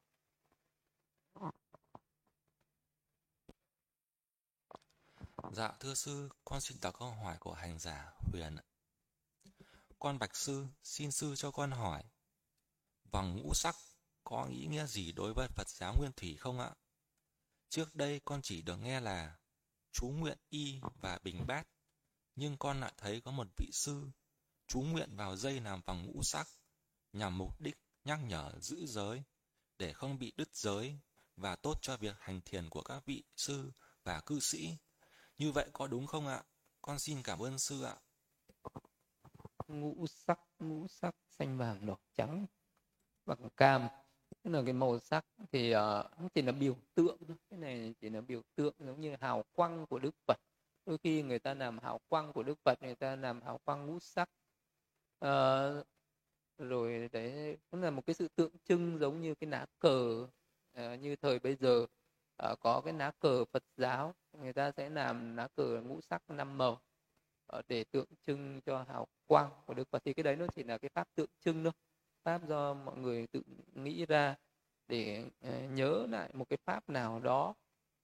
Thì điều đó không quan trọng có thể uh, tin theo điều đấy mà không tin theo điều đấy cũng chẳng sao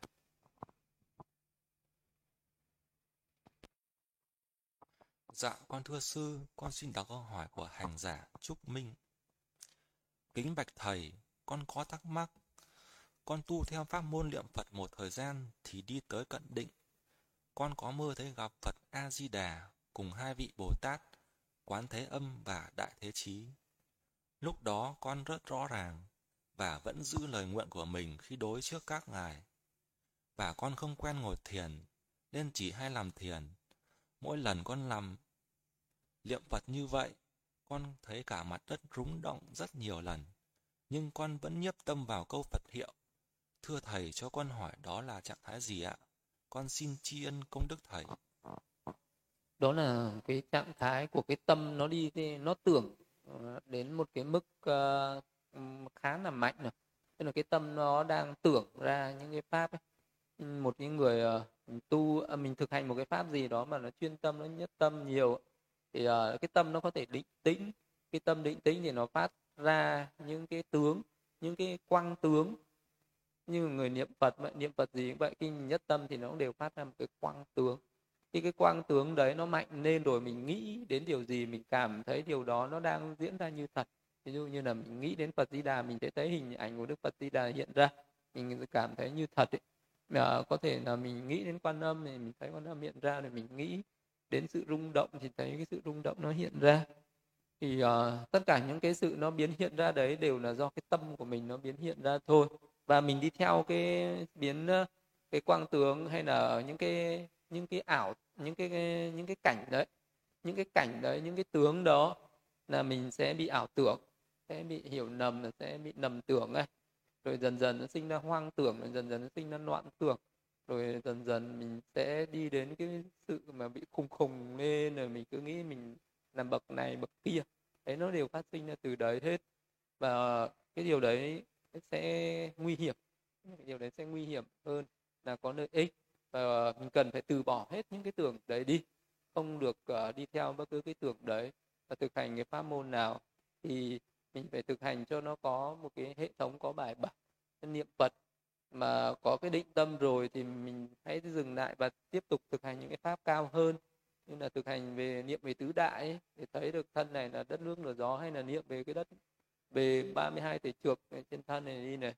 Mình thấy được cái thân này nó bất tịnh này niệm về tắc chết đi thì có nhiều nhiều những cái pháp khác để tu tập làm cho để phát triển cái tâm cao thượng hơn chứ mình không nên chú ở một cái pháp đó rồi nó sinh ra những cái ảo tưởng mê nầm ờ, mà mình không biết thì điều đó lại điều đó lại làm cho mình thối đoạn à, trong cái pháp mà đáng lẽ mình phải tiến hóa nhưng mà mình lại không tiến hóa mình lại bị những cái tưởng đấy nó dẫn dắt mình bị thối đọa xuống mà mình không biết điều đó đáng tiếc nên là thận trọng đừng đi theo những cái cái cảnh nó hiện ra đấy nữa mà tiếp tục thực hành những cái pháp khác đi để mình uh, diệt trừ những cái ảo tưởng đấy đi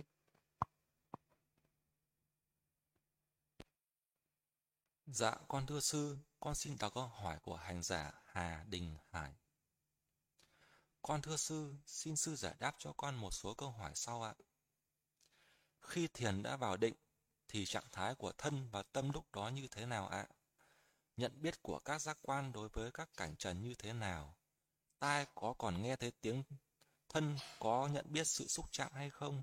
Hay lúc đó thân tâm cách biệt hẳn với cảnh bên ngoài?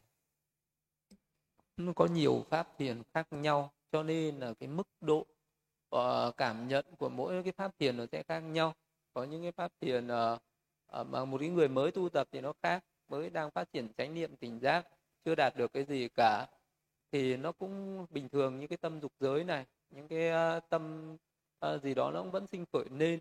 Nhưng khi mà một cái người đấy vào đến cận định thì nó khác. Cận định mà của một pháp như thiền niệm phật, đạt đến cận định thì sẽ khác. Cái tâm luôn luôn ghi nhớ các ân đức phật. Thì lúc đấy nó sẽ nỉ ở những cái giác quan khác, nó không chạy theo các cảnh trần nữa. Thì trừ khi những cái cảnh trần đó nó tác động quá mạnh và ví dụ như có cái gì đó tác động mạnh vào thân thì vị đó vẫn cảm nhận thấy và có khi làm cho vị đó rơi ra khỏi thiền xuất ra khỏi thiền và vị đó lại ờ, khởi lại cái tâm dục giới bình thường.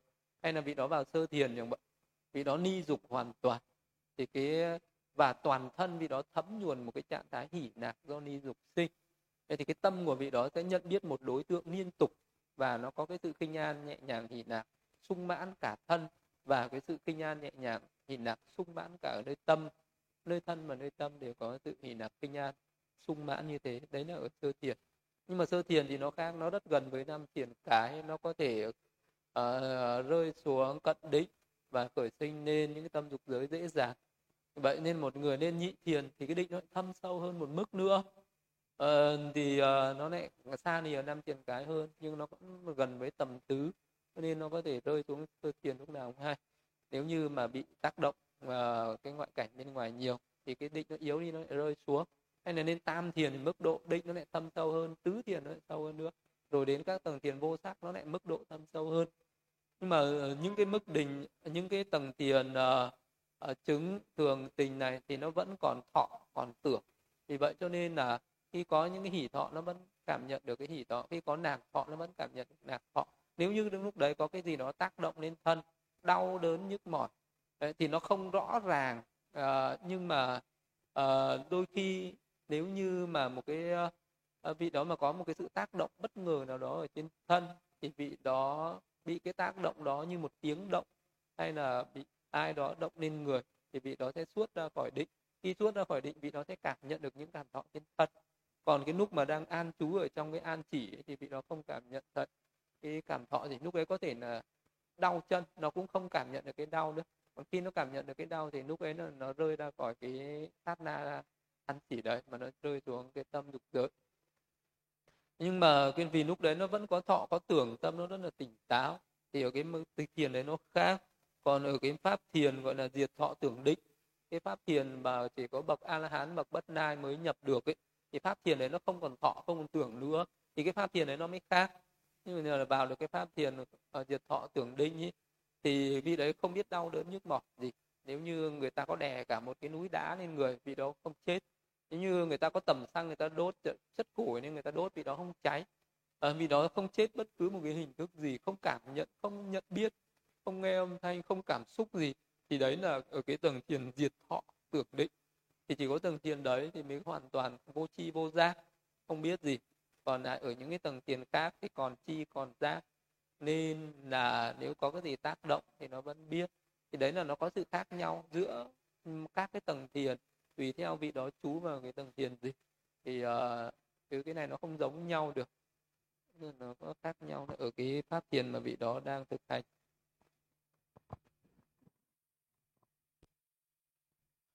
Dạ, con thưa sư, con xin đọc câu hỏi tiếp theo của hành giả Hà Đình Hải. Đạt đến tầng thiền nào thì có thể phân tích được thân tứ đại, phân biệt các sắc trong thân? Cái uh, người nào thực hành thiền tứ đại mà đắc được cận định của thiền tứ đại thì sẽ phân biệt được các cái sắc ở trong thân tứ đại này. Nếu như một người mà chứng đến tứ thiền hơi thở rồi nhưng chưa có thực hành thiền tứ đại, vị ấy vẫn không phân biệt được sắc vị ấy vẫn không thấy được cái sắc chân đế ở trên thân, trên tâm. Và khi vị ấy nhập vào tứ thiền hơi thở rồi, vị ấy phải suốt ra tứ thiền đấy, vị ấy thực hành thiền tứ đại và vị phải nỗ lực thực hành một thời gian nó mới đắc được thiền tứ đại nhé chứ không phải là mình đắc được tứ thiền hơi thở rồi, mà mình hướng đến thiền tứ đại mà nó đắc ngay đâu. Vậy mà vì đó vẫn phải tập từng cái đặc tính một của cái ờ, tiền thiền tứ đại đó. Rồi phải tập thuần tục một thời gian sau, rồi vị ấy mới chứng được cận định của thiền tứ đại. Khi vào đến cận định của thiền tứ đại một cách thuần tục rồi, vị ấy mới nhìn sâu vào trong thân này. Một cái khối trong suốt này nó mới tan ra à, rồi những cái hạt sắc nó vỡ ra dần dần từ hạt to thành hạt nhỏ. Rồi bắt đầu mình nhìn vào một cái hạt nhỏ nhất nó không thể vỡ được nữa thì lúc đấy nó mới hạt, hạt canaba. Rồi phân tích tứ đại trên hạt canaba đấy mới thấy nó có đất nước nửa gió màu mùi vị dưỡng chất thì lúc đấy nó mới là cái hạt sắc chân đế. À, vậy có những người không thực hành qua các thiền tầng thiền định như là không thực hành thiền hơi thở nhưng họ thực hành trực tiếp vào thiền tứ đại. Họ uh, quan sát uh, các cái đặc tính của tứ đại rồi chứng được cận định thì họ cũng thấy được các hạt canaba vậy có vậy uh, đấy là cái người gọi là đi thẳng vào thuần quán mà uh, ờ, hay là đi qua cận định của thiền tứ đại là có thể quan sát được các hạt canaba đấy. Đấy là cách thứ hai. Chứ không phải là mình cứ nhìn thấy cái hạt bay bay ở trên mũi mình đấy là canaba nó không phải đâu. Mà khi phải Ừ, phân tích được tứ đại trên các cái hạt đấy thì lúc đấy nó mới là sắc pháp được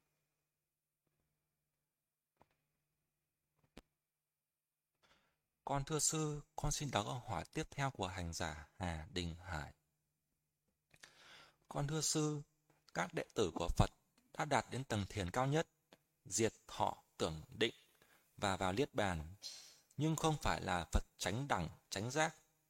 Vậy sự khác biệt giữa đạo quả của Phật và các đệ tử của Ngài là gì ạ? Con kính tri ân sư ạ. Sự chứng đắc này à, thì nó có cái giống nhau có cái sự khác nhau như là một vị à, uh, A Na Hán uh, à, chứng uh, đến đạo quả sơ quả nhị quả tam quả tứ quả thì có cái sự giống nhau đó là đoạn trừ các nậu hoặc à, thì đức phật cũng thế cũng chứng tuần tự sơ quả nhị quả tam quả tứ quả thì cũng tuần tự như thế sơ quả đoạn trừ thân kiến hoài nghi giới cấm tụ, nhị quả làm bội được tam tân ti tam quả đoạn trừ được uh, uh, về dục ái và sân hận.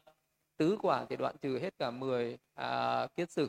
Năm thượng phần kiết sử năm hạ phần kiết sử. Thì các vị a la hán cũng vậy mà đức phật cũng vậy. Đấy là cái giống nhau. Đó là lậu tận không còn phiền não. Đoạn trừ phiền não giống nhau nhưng sự cái trí tuệ giác ngộ khác nhau.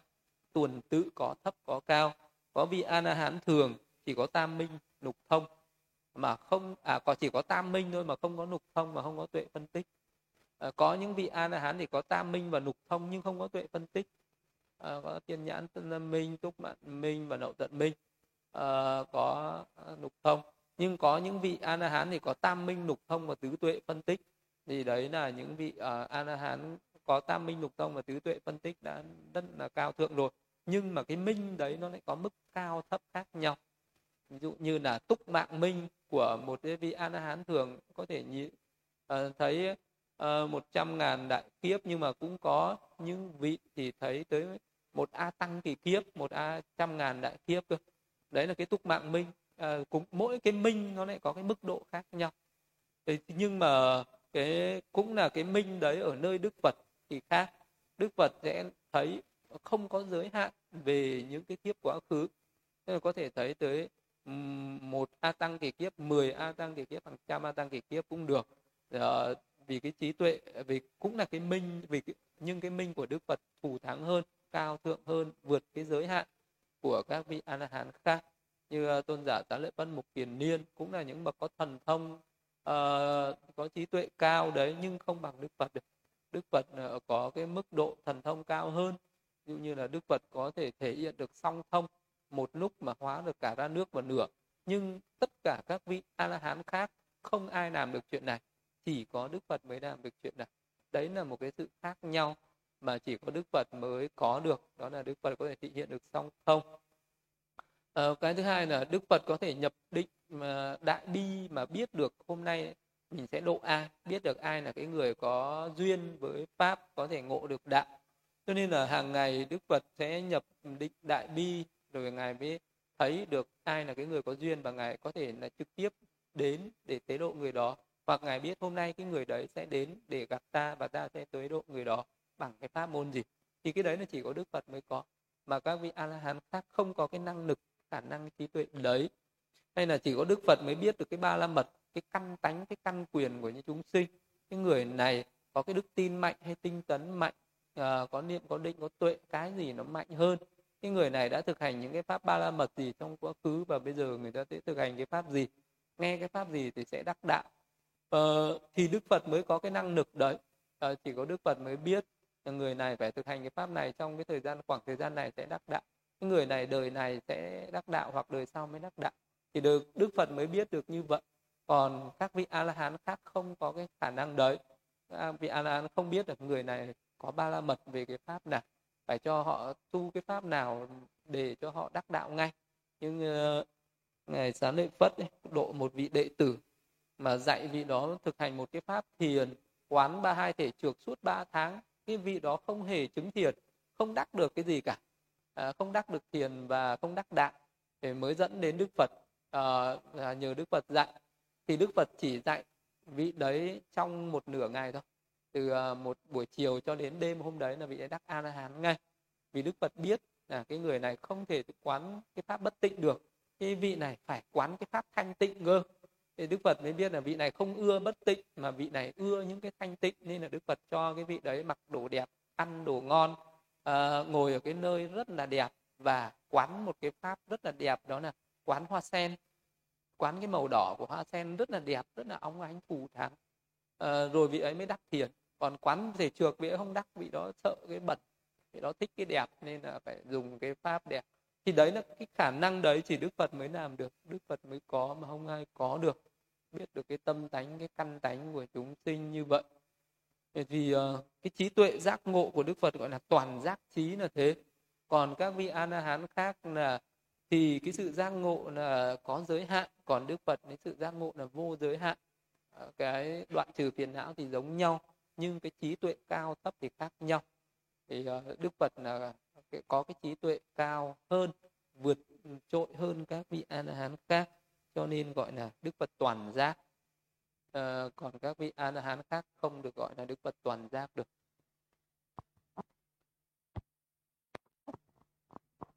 Dạ con thưa sư, con xin đặt câu hỏi của hành giả Tham, tham mạ. Con kính bạch sư, xin sư cho con hỏi bất cứ ai muốn đi xuất gia cũng được hay phải qua sự tuyển chọn gì không ạ? Cái sự đi xuất gia uh, tuyển chọn nếu mà nói đến cái từ tuyển chọn thì chỉ là căn cứ xét theo có những cái người ờ, đủ tiêu chuẩn xuất gia hay không đủ tiêu chuẩn xuất gia thôi. Ờ, uh, những, những cái người đủ tiêu chuẩn xuất gia là những cái người như là không có mù điếc ngọng câm ấy lục căn đầy đủ ấy, không có mắc nợ ấy, hay là cái người không có phạm pháp luật hay là uh, được uh, cha mẹ cho phép cái người không được cha mẹ cho phép. Đấy là và căn cứ vào những cái quy định mà Đức Phật cho là cái người như thế là đủ tiêu chuẩn xuất gia. Còn có những người không đủ tiêu chuẩn xuất gia nên là cái người đấy là người vô nhân mù điếc ngọng câm cái hình tướng nó bị kiếm khuyết gì đó tàn tật gì đó không phù hợp. À, hay là à, bị vướng mắc vào những cái gì đó mà không chưa thể xuất ra được. Thì cái cái cái trong giới luật của Đức Phật thì chỉ có những cái tiêu chuẩn như vậy thôi. Nhưng mà khi à, một cái vị đó đi suốt ra đến một cái môi trường nào đó thì nó còn tùy thuộc vào cái vị thầy ở nơi đó sẽ nhìn nhận cái vị này. Tức là có những vị thầy sẽ có cái trí biết nhìn nhận là cái vị này à, có thật tâm xuất gia hay không thật tâm xuất gia có cái niềm tin uh, trong giáo pháp hay không có cái niềm tin trong giáo pháp. Vị này đi tu uh, trong đi xuất gia uh, ờ, có sẽ um, đem lại cái sự lợi ích đem lại cái niềm tin cho mọi người làm nợ nạp cho Phật pháp này. Hay cái người này đi xuất gia sẽ làm uh, cho cái giáo pháp này cho cái môi trường tu này bị hỗn loạn. Ví dụ như có những người người ta đầy đủ những cái tiêu chuẩn như Đức Phật đã nói nhưng mà có nhiều cái tính cách nó không phù hợp.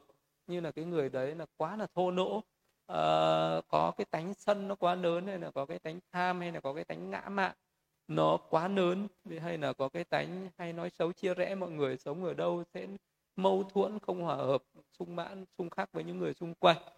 Ờ, thì có thể là cái vị đấy cái vị uh, thầy đã tu lâu năm và vị ấy có kinh nghiệm biết nhìn nhận uh, người này có thể uh, nên cho vào đời sống tu tập được. Nhưng mà cũng có thể vị ấy sẽ nhìn nhận biết rằng cái người này không nên cho vào cái đời sống tu tập được thì có thể là vị đấy nhìn nhận theo cái tính cách của cái vị đó mà có nhận cái vị đó vào xuất gia hay không nhận cái vị đó vào xuất gia à, hoặc là cái vị thầy đấy sẽ biết được là mình có thể dạy được cái người này hay không. À, mình có thể dạy được cái người này thì mình sẽ nhận mình không dạy được người này thì mình sẽ bảo người đấy hãy đi tìm một vị thầy khác phù hợp hơn. Ví dụ như là có những cái vị thầy thì ờ, hiền quá mà ờ, có cái người uh, đệ tử thì lại hung dữ quá chẳng hạn thế là cái đệ tử đấy lại bắt nạt cái người thầy thì sao? Có thể vì vậy cho nên vị thầy thì nhìn thấy cái người này à, và có cái giữ tướng quá nên không dám nhận. Có thể là có cái trường hợp đó. À, có thể là sẽ có những thì cái việc đi xuất gia thời đức phật nó khác. Đối với đức phật thì đức phật cũng biết nhìn nhận như thế. Phật biết rằng à cái người này mình có thể độ được. Bởi vì đức phật là bậc vô thượng sĩ điều ngự trượng phu. Có thể à, những cái tướng cướp hay là những người hiển trí, những cái bậc có thượng căn thượng trí hay là những cái bậc đần độn ngu si, nhưng ngài quan sát, ngài nhìn nhận, ngài biết là mình có thể độ được người này. Nhưng mà cũng có trường hợp đức phật biết là mình không có duyên với người này, phải sai người kia đi độ. Có những trường hợp đức phật lại phải sai ngài an nan hoặc sai ngài giá lợi phất hoặc là sai ngài mục kiền yên đi, vì đức phật biết là cái người này nó mới có cái nhân duyên với người kia, nó mới có thể độ người kia được. Đấy là cái trí tuệ của đức phật, thì có thể nhìn nhận bằng cách đấy còn những vị uh, tỳ kheo về sau này chăng nữa không có cái trí tuệ nhìn xa trông rộng như thế thì nhận theo cảm tính. Thế là cái vị đấy nhìn nhận theo cảm tính. Biết rằng à cái người này à, đến xin xuất gia mình cảm thấy hoan hỉ mình cảm thấy cảm mến và mình có thể nhận những người đấy làm đệ tử. À, thì có nhưng mà cũng có người mình biết là à, cái người này mình cảm thấy không phù hợp. À, thì có thể là lại phải bảo cái vị đấy ở đi đến một cái môi trường khác đấy là cái cái sự tuyển chọn nó có thể là trên cái khía cạnh như vậy, trên cái mặt nhận định như vậy. Chứ ờ, còn ờ, không có cái sự tuyển chọn giống như người đời. Đời tuyển chọn một cái người, làm một cái công việc, làm một cái nhiệm vụ gì đó căn cứ vào cái trình độ, căn cứ vào cái bằng cấp, hay là căn cứ trên một cái mặt nào đó để xét tuyển, để tuyển chọn người ở bên ngoài thì khác. Còn những người ờ, vào trong đạo ờ, tu tập thì nó lại khác. Nó là do cái tâm của cái người cầu đạo và và tâm của cái người tiếp nhận cái vị đó vào trong đạo. Thì nó chỉ uh, khác nhau vậy thôi có cái sự chấp nhận hay không chấp nhận lẫn nhau mà thôi.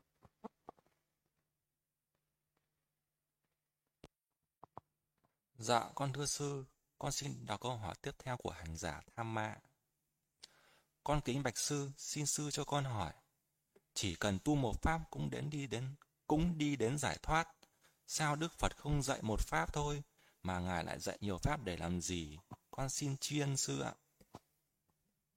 Một pháp cũng là tu một pháp đi đến giải thoát. À, nhưng mà Đức Phật dạy tới 8 vạn 4 nghìn pháp, có rất là nhiều pháp. Thì ờ, vì cũng giống như là mỗi người ở trên đời này có một cái bệnh nó khác nhau, nên là phải có nhiều cái loại thuốc khác nhau, nhiều cái phương thuốc khác nhau để chữa các cái bệnh đó. Thì cái pháp của Phật giống y như là những cái thuốc chữa bệnh tâm ấy.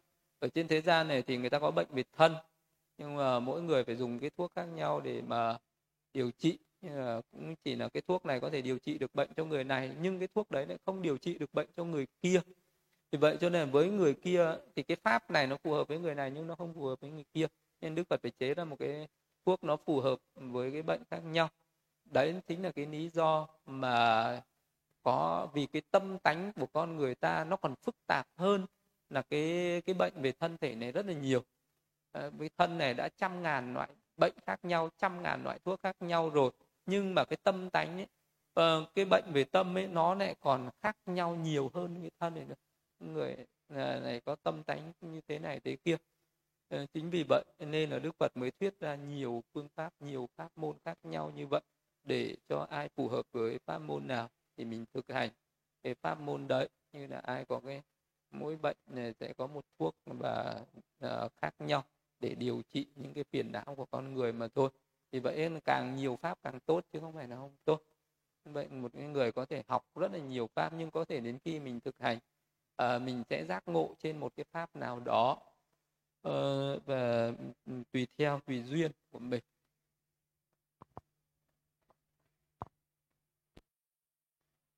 Dạ, con thưa sư, con xin được đọc câu hỏi của hành giả Phật tử.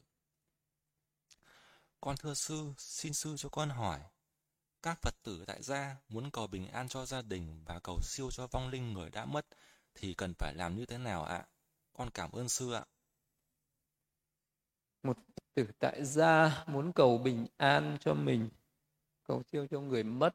Cái cầu an ấy, thì cầu an ở đây là mình uh, cầu một cái phước lành nào đấy như là được sống lâu này không ờ, có ảnh hưởng gì đến cái tuổi thọ này à, được mạnh khỏe an vui có sắc đẹp có trí tuệ thì cái cách cầu an tốt nhất đó là cái cách mà mình tạo ra được cái nhân của cái sự bình an đó nên là một cái người đấy mình thọ trì giới thứ nhất không sát sinh thì cái thọ mạng của mình được bình an.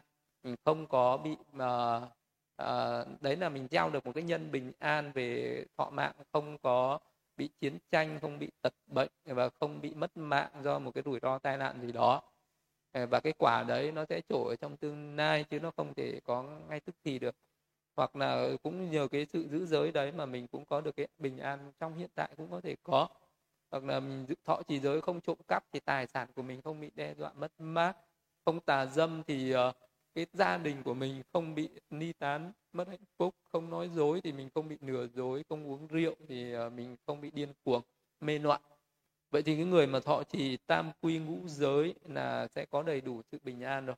Anh đức phật dạy là ngày nào hành thập thiện ba hạnh nghiệp thanh tịnh ấy là ngày cát tường vậy thì cái ngày nào mình giữ năm giới hay là giữ 10 điều thiện lành ấy, thì cái ngày hôm đấy là ngày tốt ngày đẹp ừ, và đấy là ừ, là cái sự bình an nó sinh ra từ đó sinh ra từ cái sự thọ, uh, giới mà làm việc phước. Chứ không phải là cầu xin mà có ai ban cho được. Còn cầu siêu cũng y như cầu an cũng từ cái việc thọ trì uh, giới ừ, đó và cộng với việc lễ Phật tụng kinh nghe pháp ngồi thiền bố thí cúng dường. Tất cả những công đức những thiện nghiệp mà mình đã làm ấy thì mình hồi hướng cho người mất thì là thành cầu siêu. Chứ không phải là cầu siêu là có một cái bài kinh một cái pháp môn nào đấy mình lập cái đàn tràng rồi tụng cái bài kinh này là mình có thể phá được địa ngục mình có thể nôi được cái người dưới địa ngục lên thiên đường được. Không có cái pháp đó. Mà chỉ có pháp là mình hồi hướng chia cái phước đấy đến những thân bằng quyến thuộc đã mất chung chung như thế rồi ai hoan hỉ ai cảm nhận được thì người đó được uh, phước được hưởng phước phước đấy sung mãn đến lúc cận tử thì vị đó được siêu sinh về cõi an lành thôi. Thì cầu siêu là vậy cầu an cũng như vậy cầu an thì mình hướng cái phước đấy cho người sống là cầu an. À, cầu siêu là mình hướng cái phước mà mình đã tạo đấy cho người chết thì đấy là cầu siêu. À, à, cùng một cái việc đấy vừa cầu an vừa cầu siêu được như nhau.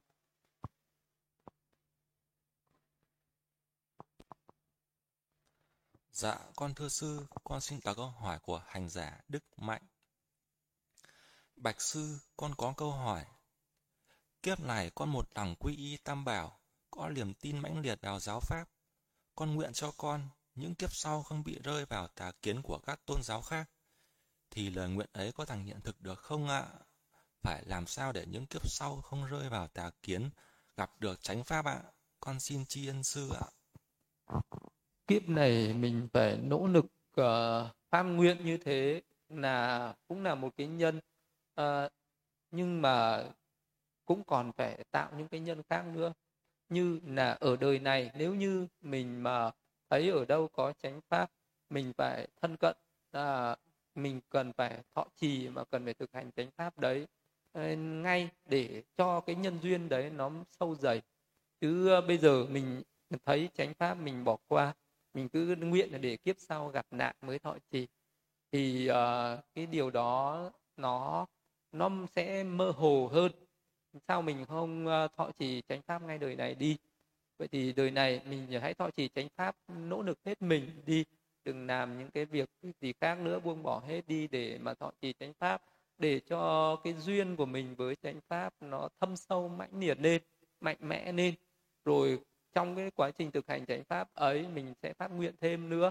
Đó là đời đời kiếp kiếp sẽ nguyện thọ trì chánh pháp như thế này không ờ, bao giờ gặp những cái tà pháp nữa thì cái nguyện đấy nó sẽ mạnh hơn. Còn nếu như bây giờ thực sự là mình thấy chánh pháp mà mình không thực hành, mà mình còn bỏ qua, mình không học thì đời kiếp sau cái tâm hướng đến pháp này nó sẽ yếu đi một mức nữa. Thì ngay trước mắt mình đây mình còn chả thực hành nữa. Uống chi là đến đời sau, liệu sinh ra trên đời còn tránh pháp đâu mà thực hành. Mình sinh ra ở một cái gia đình tà kiến mình sinh ra ở một cái quốc độ tà kiến mình sinh ra ở một cái thời không còn tránh pháp thì lấy gì mà thực hành? Dù mình có nguyện thì nguyện nhưng mà uh, mình vẫn không gặp được chánh pháp. Còn nếu như mà mình thấy rằng uh, đời này mình hãy thực hành chánh pháp uh, rồi mới phát nguyện đến đời sau cũng thực hành chánh pháp thì tốt hơn.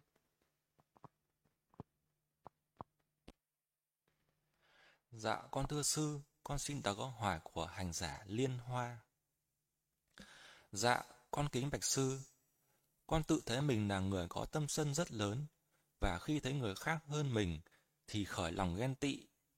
Mặc dù chỉ trong chốc lát thôi ạ. À. Khi con nhận ra và tác ý thì lòng ghen tị sẽ hết.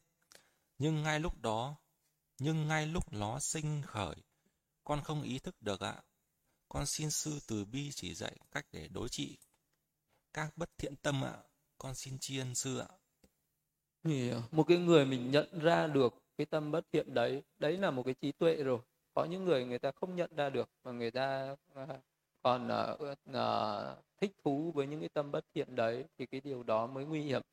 Mình nhận ra nó nó đã yếu đi một phần, tức là cái người có tàm có quý khi mình khởi lên một cái tâm sân mình cảm thấy hổ thẹn và cảm thấy ghê sợ về tâm sân đấy thì tâm sân nó sẽ yếu đi khi mình khởi lên một cái tâm ghen tị mình cảm thấy hổ thẹn ghê sợ nó nó sẽ yếu đi. Vậy cái tâm tàm quý này cần phải được khởi lên nhiều lần. Nó là một cái hữu hiệu nhất để chế ngự cái tâm bất thiện đó.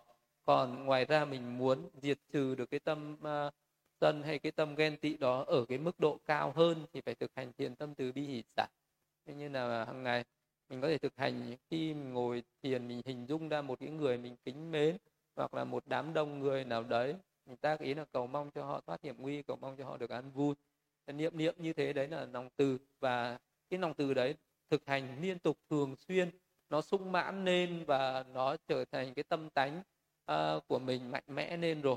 Thì cái tâm sân sau này nó sẽ rất ít khởi lên hoặc nó không khởi lên nữa.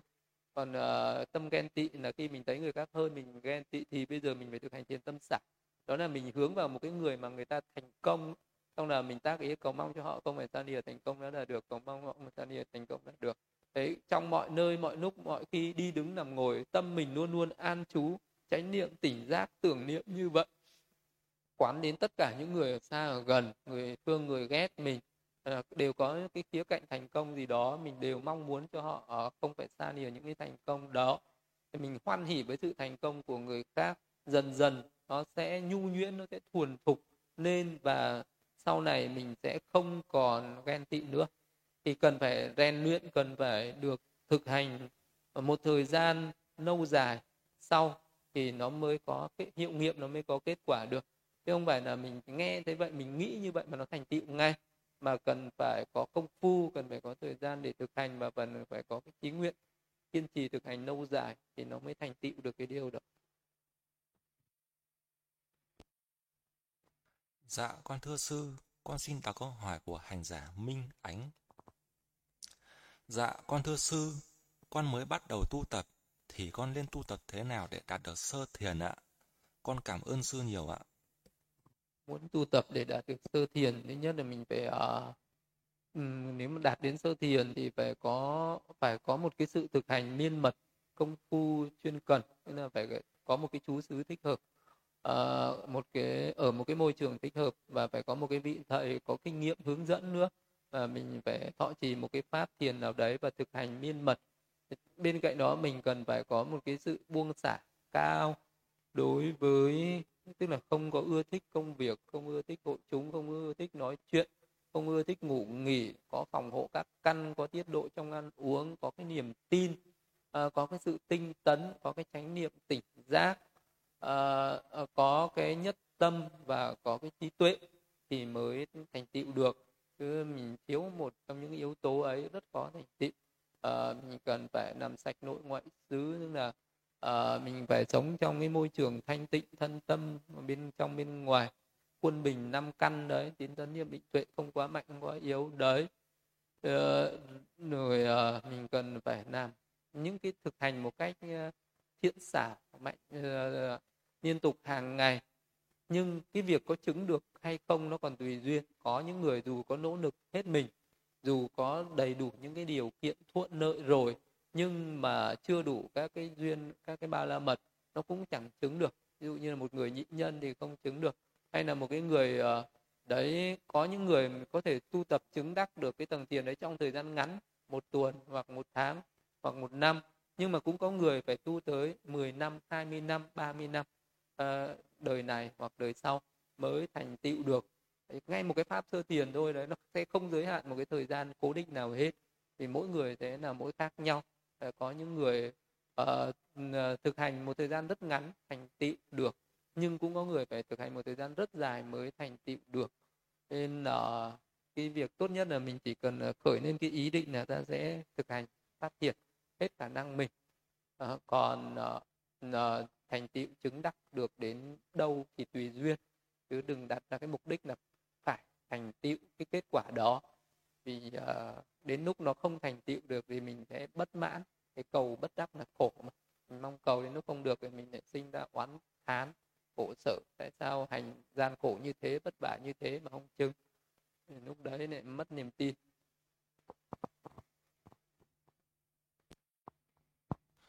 Dạ, con thưa sư, con xin đặt câu hỏi của hành giả Trúc Nhi. Lam mô bổn sư thích ca mâu ni Phật. Con kính thưa sư, con hay có những giấc mơ với những cảnh không tốt, đấu tranh sân hận. Đó có phải là những bất thiện mà con đã gieo sâu trong tiền kiếp? Nó đã ăn sâu trong tiềm thức của con, nên bây giờ trong những lúc không làm chủ được tâm thức, những bất thiện đó lại hiện hữu phải không ạ? Và khi con ở trạng thái cận tử nghiệp, nếu con không còn được tỉnh táo, thì con sẽ dễ rơi vào trạng thái tâm thức như những giấc mơ khi con ngủ có đúng không ạ? Con nên làm thế nào để tránh được tâm thức xấu đó trong con ạ? Con thành kính tri ân những lời giảng của sư ạ. Có những cái ờ, mơ đó là mà mình hay có những cái ác mộng ấy những cái mơ, giấc mơ dữ như là mình hay bị đuổi bắt hay có cái cảm giác sợ hãi bất an trong lúc ngủ ấy. Đấy là do cái tâm lý hàng ngày của mình luôn luôn có cái tâm bất an đấy. Cái có nhiều người ta có nhiều những cái trạng thái tâm bất an như là mình luôn luôn sợ hãi mình luôn luôn nghĩ rằng mình có nhiều kẻ thù mình nghĩ rằng có nhiều cái người ác người ta đang ý đồ người ta muốn làm hại mình hay là có nhiều cái quỷ thần ác hại mình có nhiều cái, cái giặc cướp ác có làm hại mình. Cái người hay lo sợ quá về bản thân thì khi ngủ nó sẽ hay sinh ra những cái ác mộng. Vậy cái mà để hóa giải được cái ác mộng đó là thực hành thiền tâm từ. Hành thiền tâm từ nhưng mà mình có cái từ tâm với tất cả chúng sinh mình coi tất cả chúng sinh là những cái người thân của mình. À, thì tự nhiên mình sẽ thấy trên cuộc đời mình không có kẻ thù. Thì cái những cái tư tưởng về cái sự hận thù ấy là nó nó từ trong sâu trong tiềm thức nó hết đi thì trong giấc ngủ mình sẽ không còn ác mộng nữa không còn đấu tranh không còn uh, ác ý nữa. Còn uh, mình còn cái tư tưởng uh, bất an đó là do trong tâm mình còn nhiều ác ý. Mình cứ hay nghĩ người này là kẻ thù người kia là kẻ thù của mình nên là mới bất an như vậy. Khi nào mình uh, có cái từ tâm với tất cả chúng sinh vô lượng vô biên rồi không còn ai là kẻ thù của mình nữa thì hết ác mộng vậy thì phải thực hành thiền tâm từ thì sẽ hết ác mộng. Cần thế thôi chứ đừng nghĩ sâu xa quá là cái đấy là nghiệp thiện bất thiện. Quá khứ tương lai gì hết. Nó cũng có thể là có uh, những cái những cái tập khí ở trong quá khứ mình đã từng sinh làm những cái loài này loài kia thì trong ờ, uh, luôn hồi lục đã à, trong các cái cảnh giới khác nhau thì những cái loài sống mà nó ăn thịt nuốt ăn nuốt loài bé là chuyện bình thường. Có thể mình đã từng sinh vào những cái loài súc sinh ở những cái cõi mà đã từng săn bắt nhau đã từng đuổi bắt, đã từng ăn thịt nhau rồi. Mình làm cái thì luôn luôn có sự bất an như vậy, có thể sinh lại đời này nó vẫn còn sự bất an như vậy. Nhưng cái này vẫn hóa giải được, bằng tiền tâm từ chứ không phải không hóa giải được. Thì mình à, hãy quên cái suy luận nó quá sâu rộng đi mà hãy chỉ cần nghĩ rằng vì mình có những cái trạng thái tâm bất an, thì bây giờ hãy đối trị cái tâm bất an đó lại bằng cái cách thực hành à, cái pháp thiền này vậy một thời gian sau là sẽ hết đức phật đến dạy tiền người hành tiền tâm từ thì ngủ trong an lạc thức trong an lạc được người yêu kính chư tiên yêu kính là như vậy đó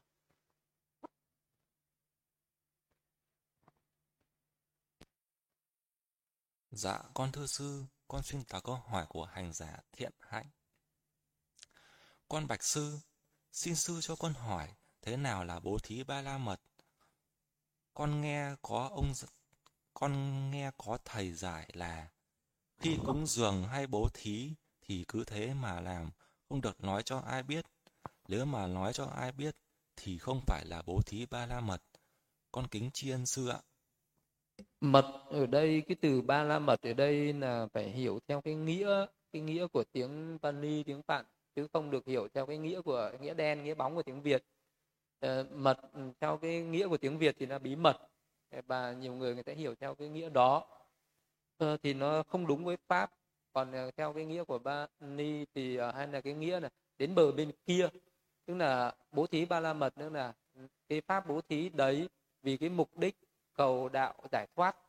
Tức là hướng đến cái cái đạo chấm dứt khổ đau ấy hướng đến cái bờ giải thoát.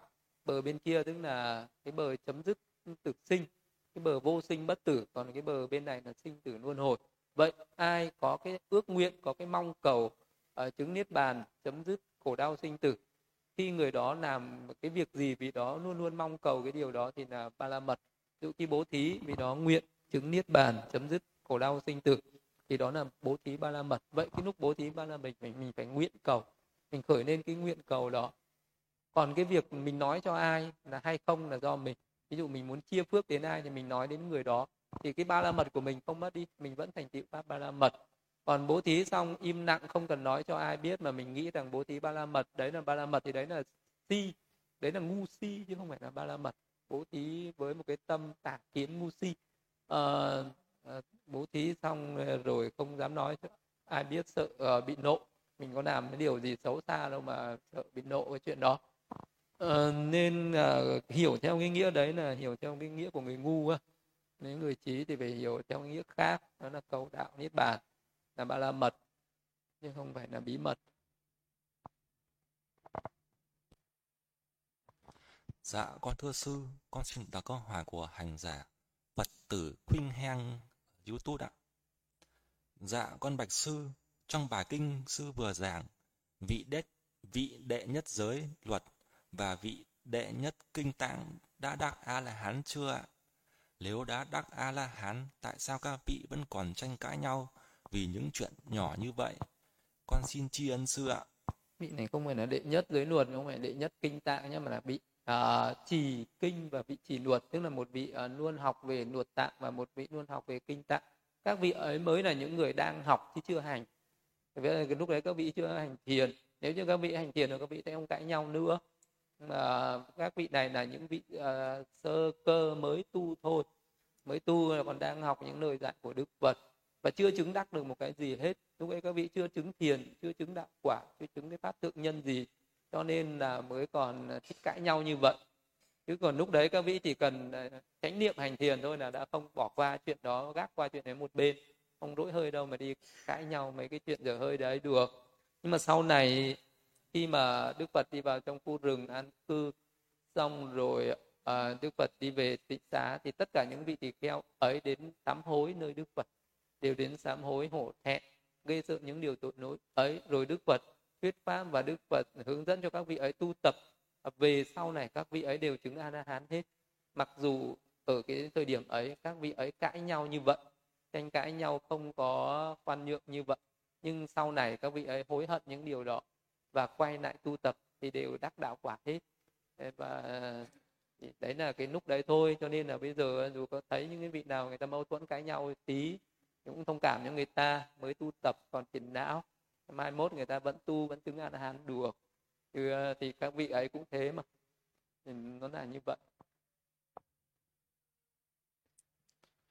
Dạ, con thưa sư, con xin đặt câu hỏi của hành giả Thu Ngân trên Facebook ạ.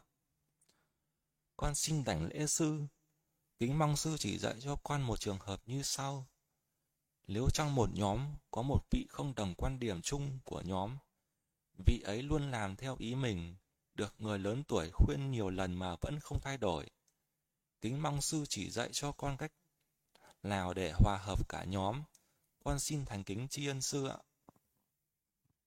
một người mà luôn luôn sống theo quan điểm của mình không hòa hợp với mọi người thì uh, thì mọi người thì một cái người có trách nhiệm nào đấy sẽ nhắc nhở người đấy bằng những cái sự nhắc nhở nhẹ nhàng. Tức là mình dùng những cái lời dịu dàng để nhắc nhở. Rồi nhắc nhở những lời dịu dàng không được thì nhắc nhở bằng những cái lời gay gắt. Uh, nhắc nhở bằng những cái lời gay gắt không được mình ờ, sẽ nhờ những cái người khác nữa ờ, nói với cho vị đó thay đổi tư tưởng ấy. À, và những người khác nói nữa mà vị ấy không thay đổi tư tưởng đấy thì mọi người giữ im lặng với vị đó không nói gì với vị đó nữa. Chỉ cần thế thôi.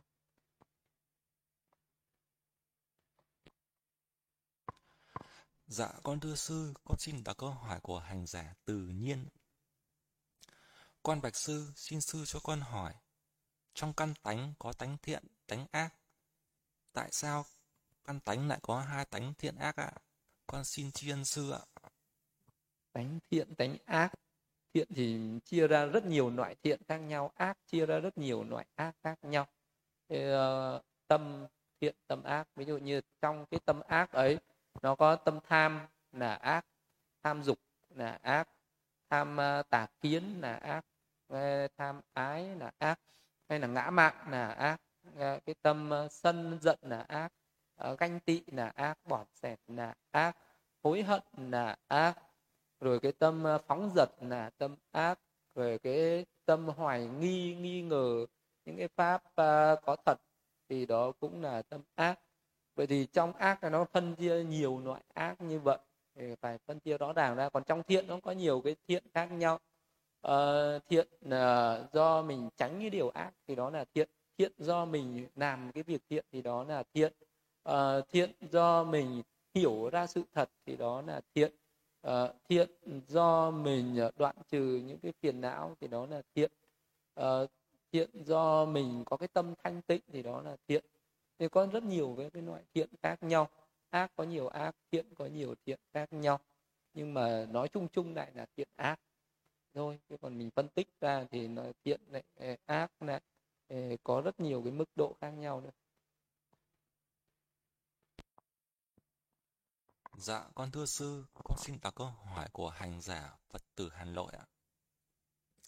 Dạ thưa sư, xin sư cho con hỏi, tam thân của Phật ở trong cùng một thân ngũ uẩn hay ở trong ba thân ngũ uẩn khác nhau ạ?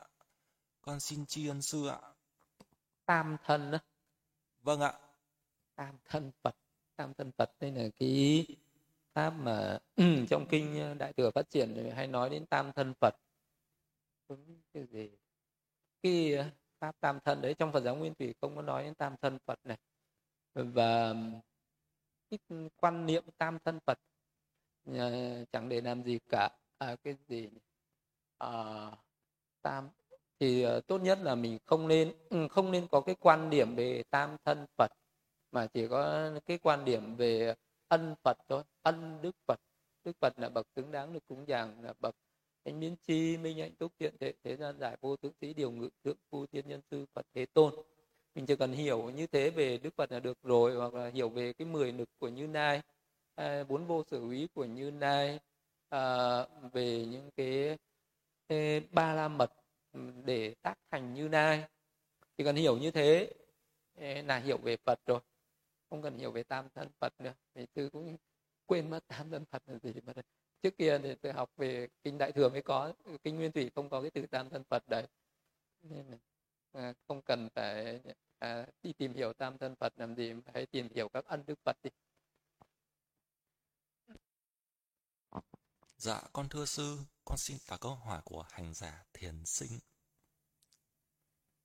Con thưa sư, xin sư cho con hỏi, sư có thể dành một tuần một buổi hoặc nửa tháng một buổi chỉ dành cho tất cả các Phật tử chúng con đặt những câu hỏi đến sư để chúng con giải sự thắc mắc và sự không hiểu ở chúng con có được không, thưa sư?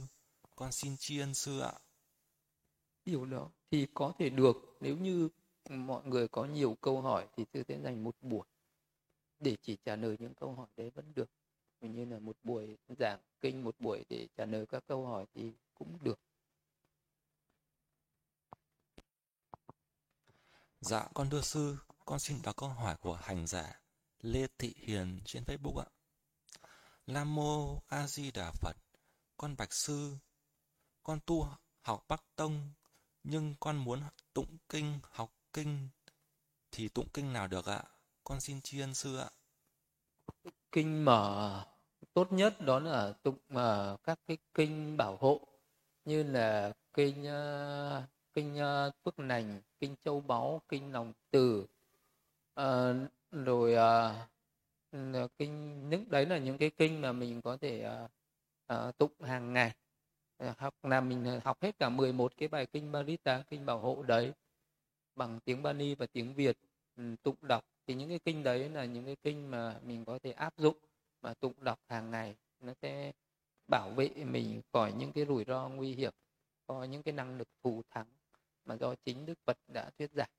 Mà những kinh đấy lại rất là ngắn và dễ học dễ hiểu dễ thực hành thì nên học những kinh đấy. Dạ con thưa sư, con xin đặt câu hỏi của hành giả Hỏa Phụng trên trên YouTube ạ. Con giữ năm giới thì có cần phải ăn chay mới là giữ năm giới không ạ? Con kính tri ân sư ạ. Không cần ăn chay vẫn giữ được năm giới, ví dụ như mình không sát sinh. À, nhưng mà khi mình vẫn có thể ăn thịt ăn cá với điều kiện là mình phải mua những cái điều những cái đồ đó người ta đã làm sẵn rồi thì được chứ mình không được mua một con vật sống về để sát sinh thôi vậy thì cái việc ăn chay không liên quan gì đến việc giữ giới mình có thể giữ giới mà không ăn chay vẫn được. À, còn à, mình ăn chay ờ, để giữ giới thì đấy là tùy mình đều được nhé. Người ăn chay cũng giữ giới được mà người không ăn chay cũng giữ giới được. Công đức giữ giới ấy là như nhau. Còn cái chuyện ăn chay ăn mặn thì không có liên quan gì. Không có hơn thua nhau gì ở cái chuyện ăn chay ăn mặn hết. Dạ con thưa sư, đã hết tất cả các câu hỏi trong phần hỏi pháp và chính pháp ngày hôm nay ạ. Mọi người hồi hướng.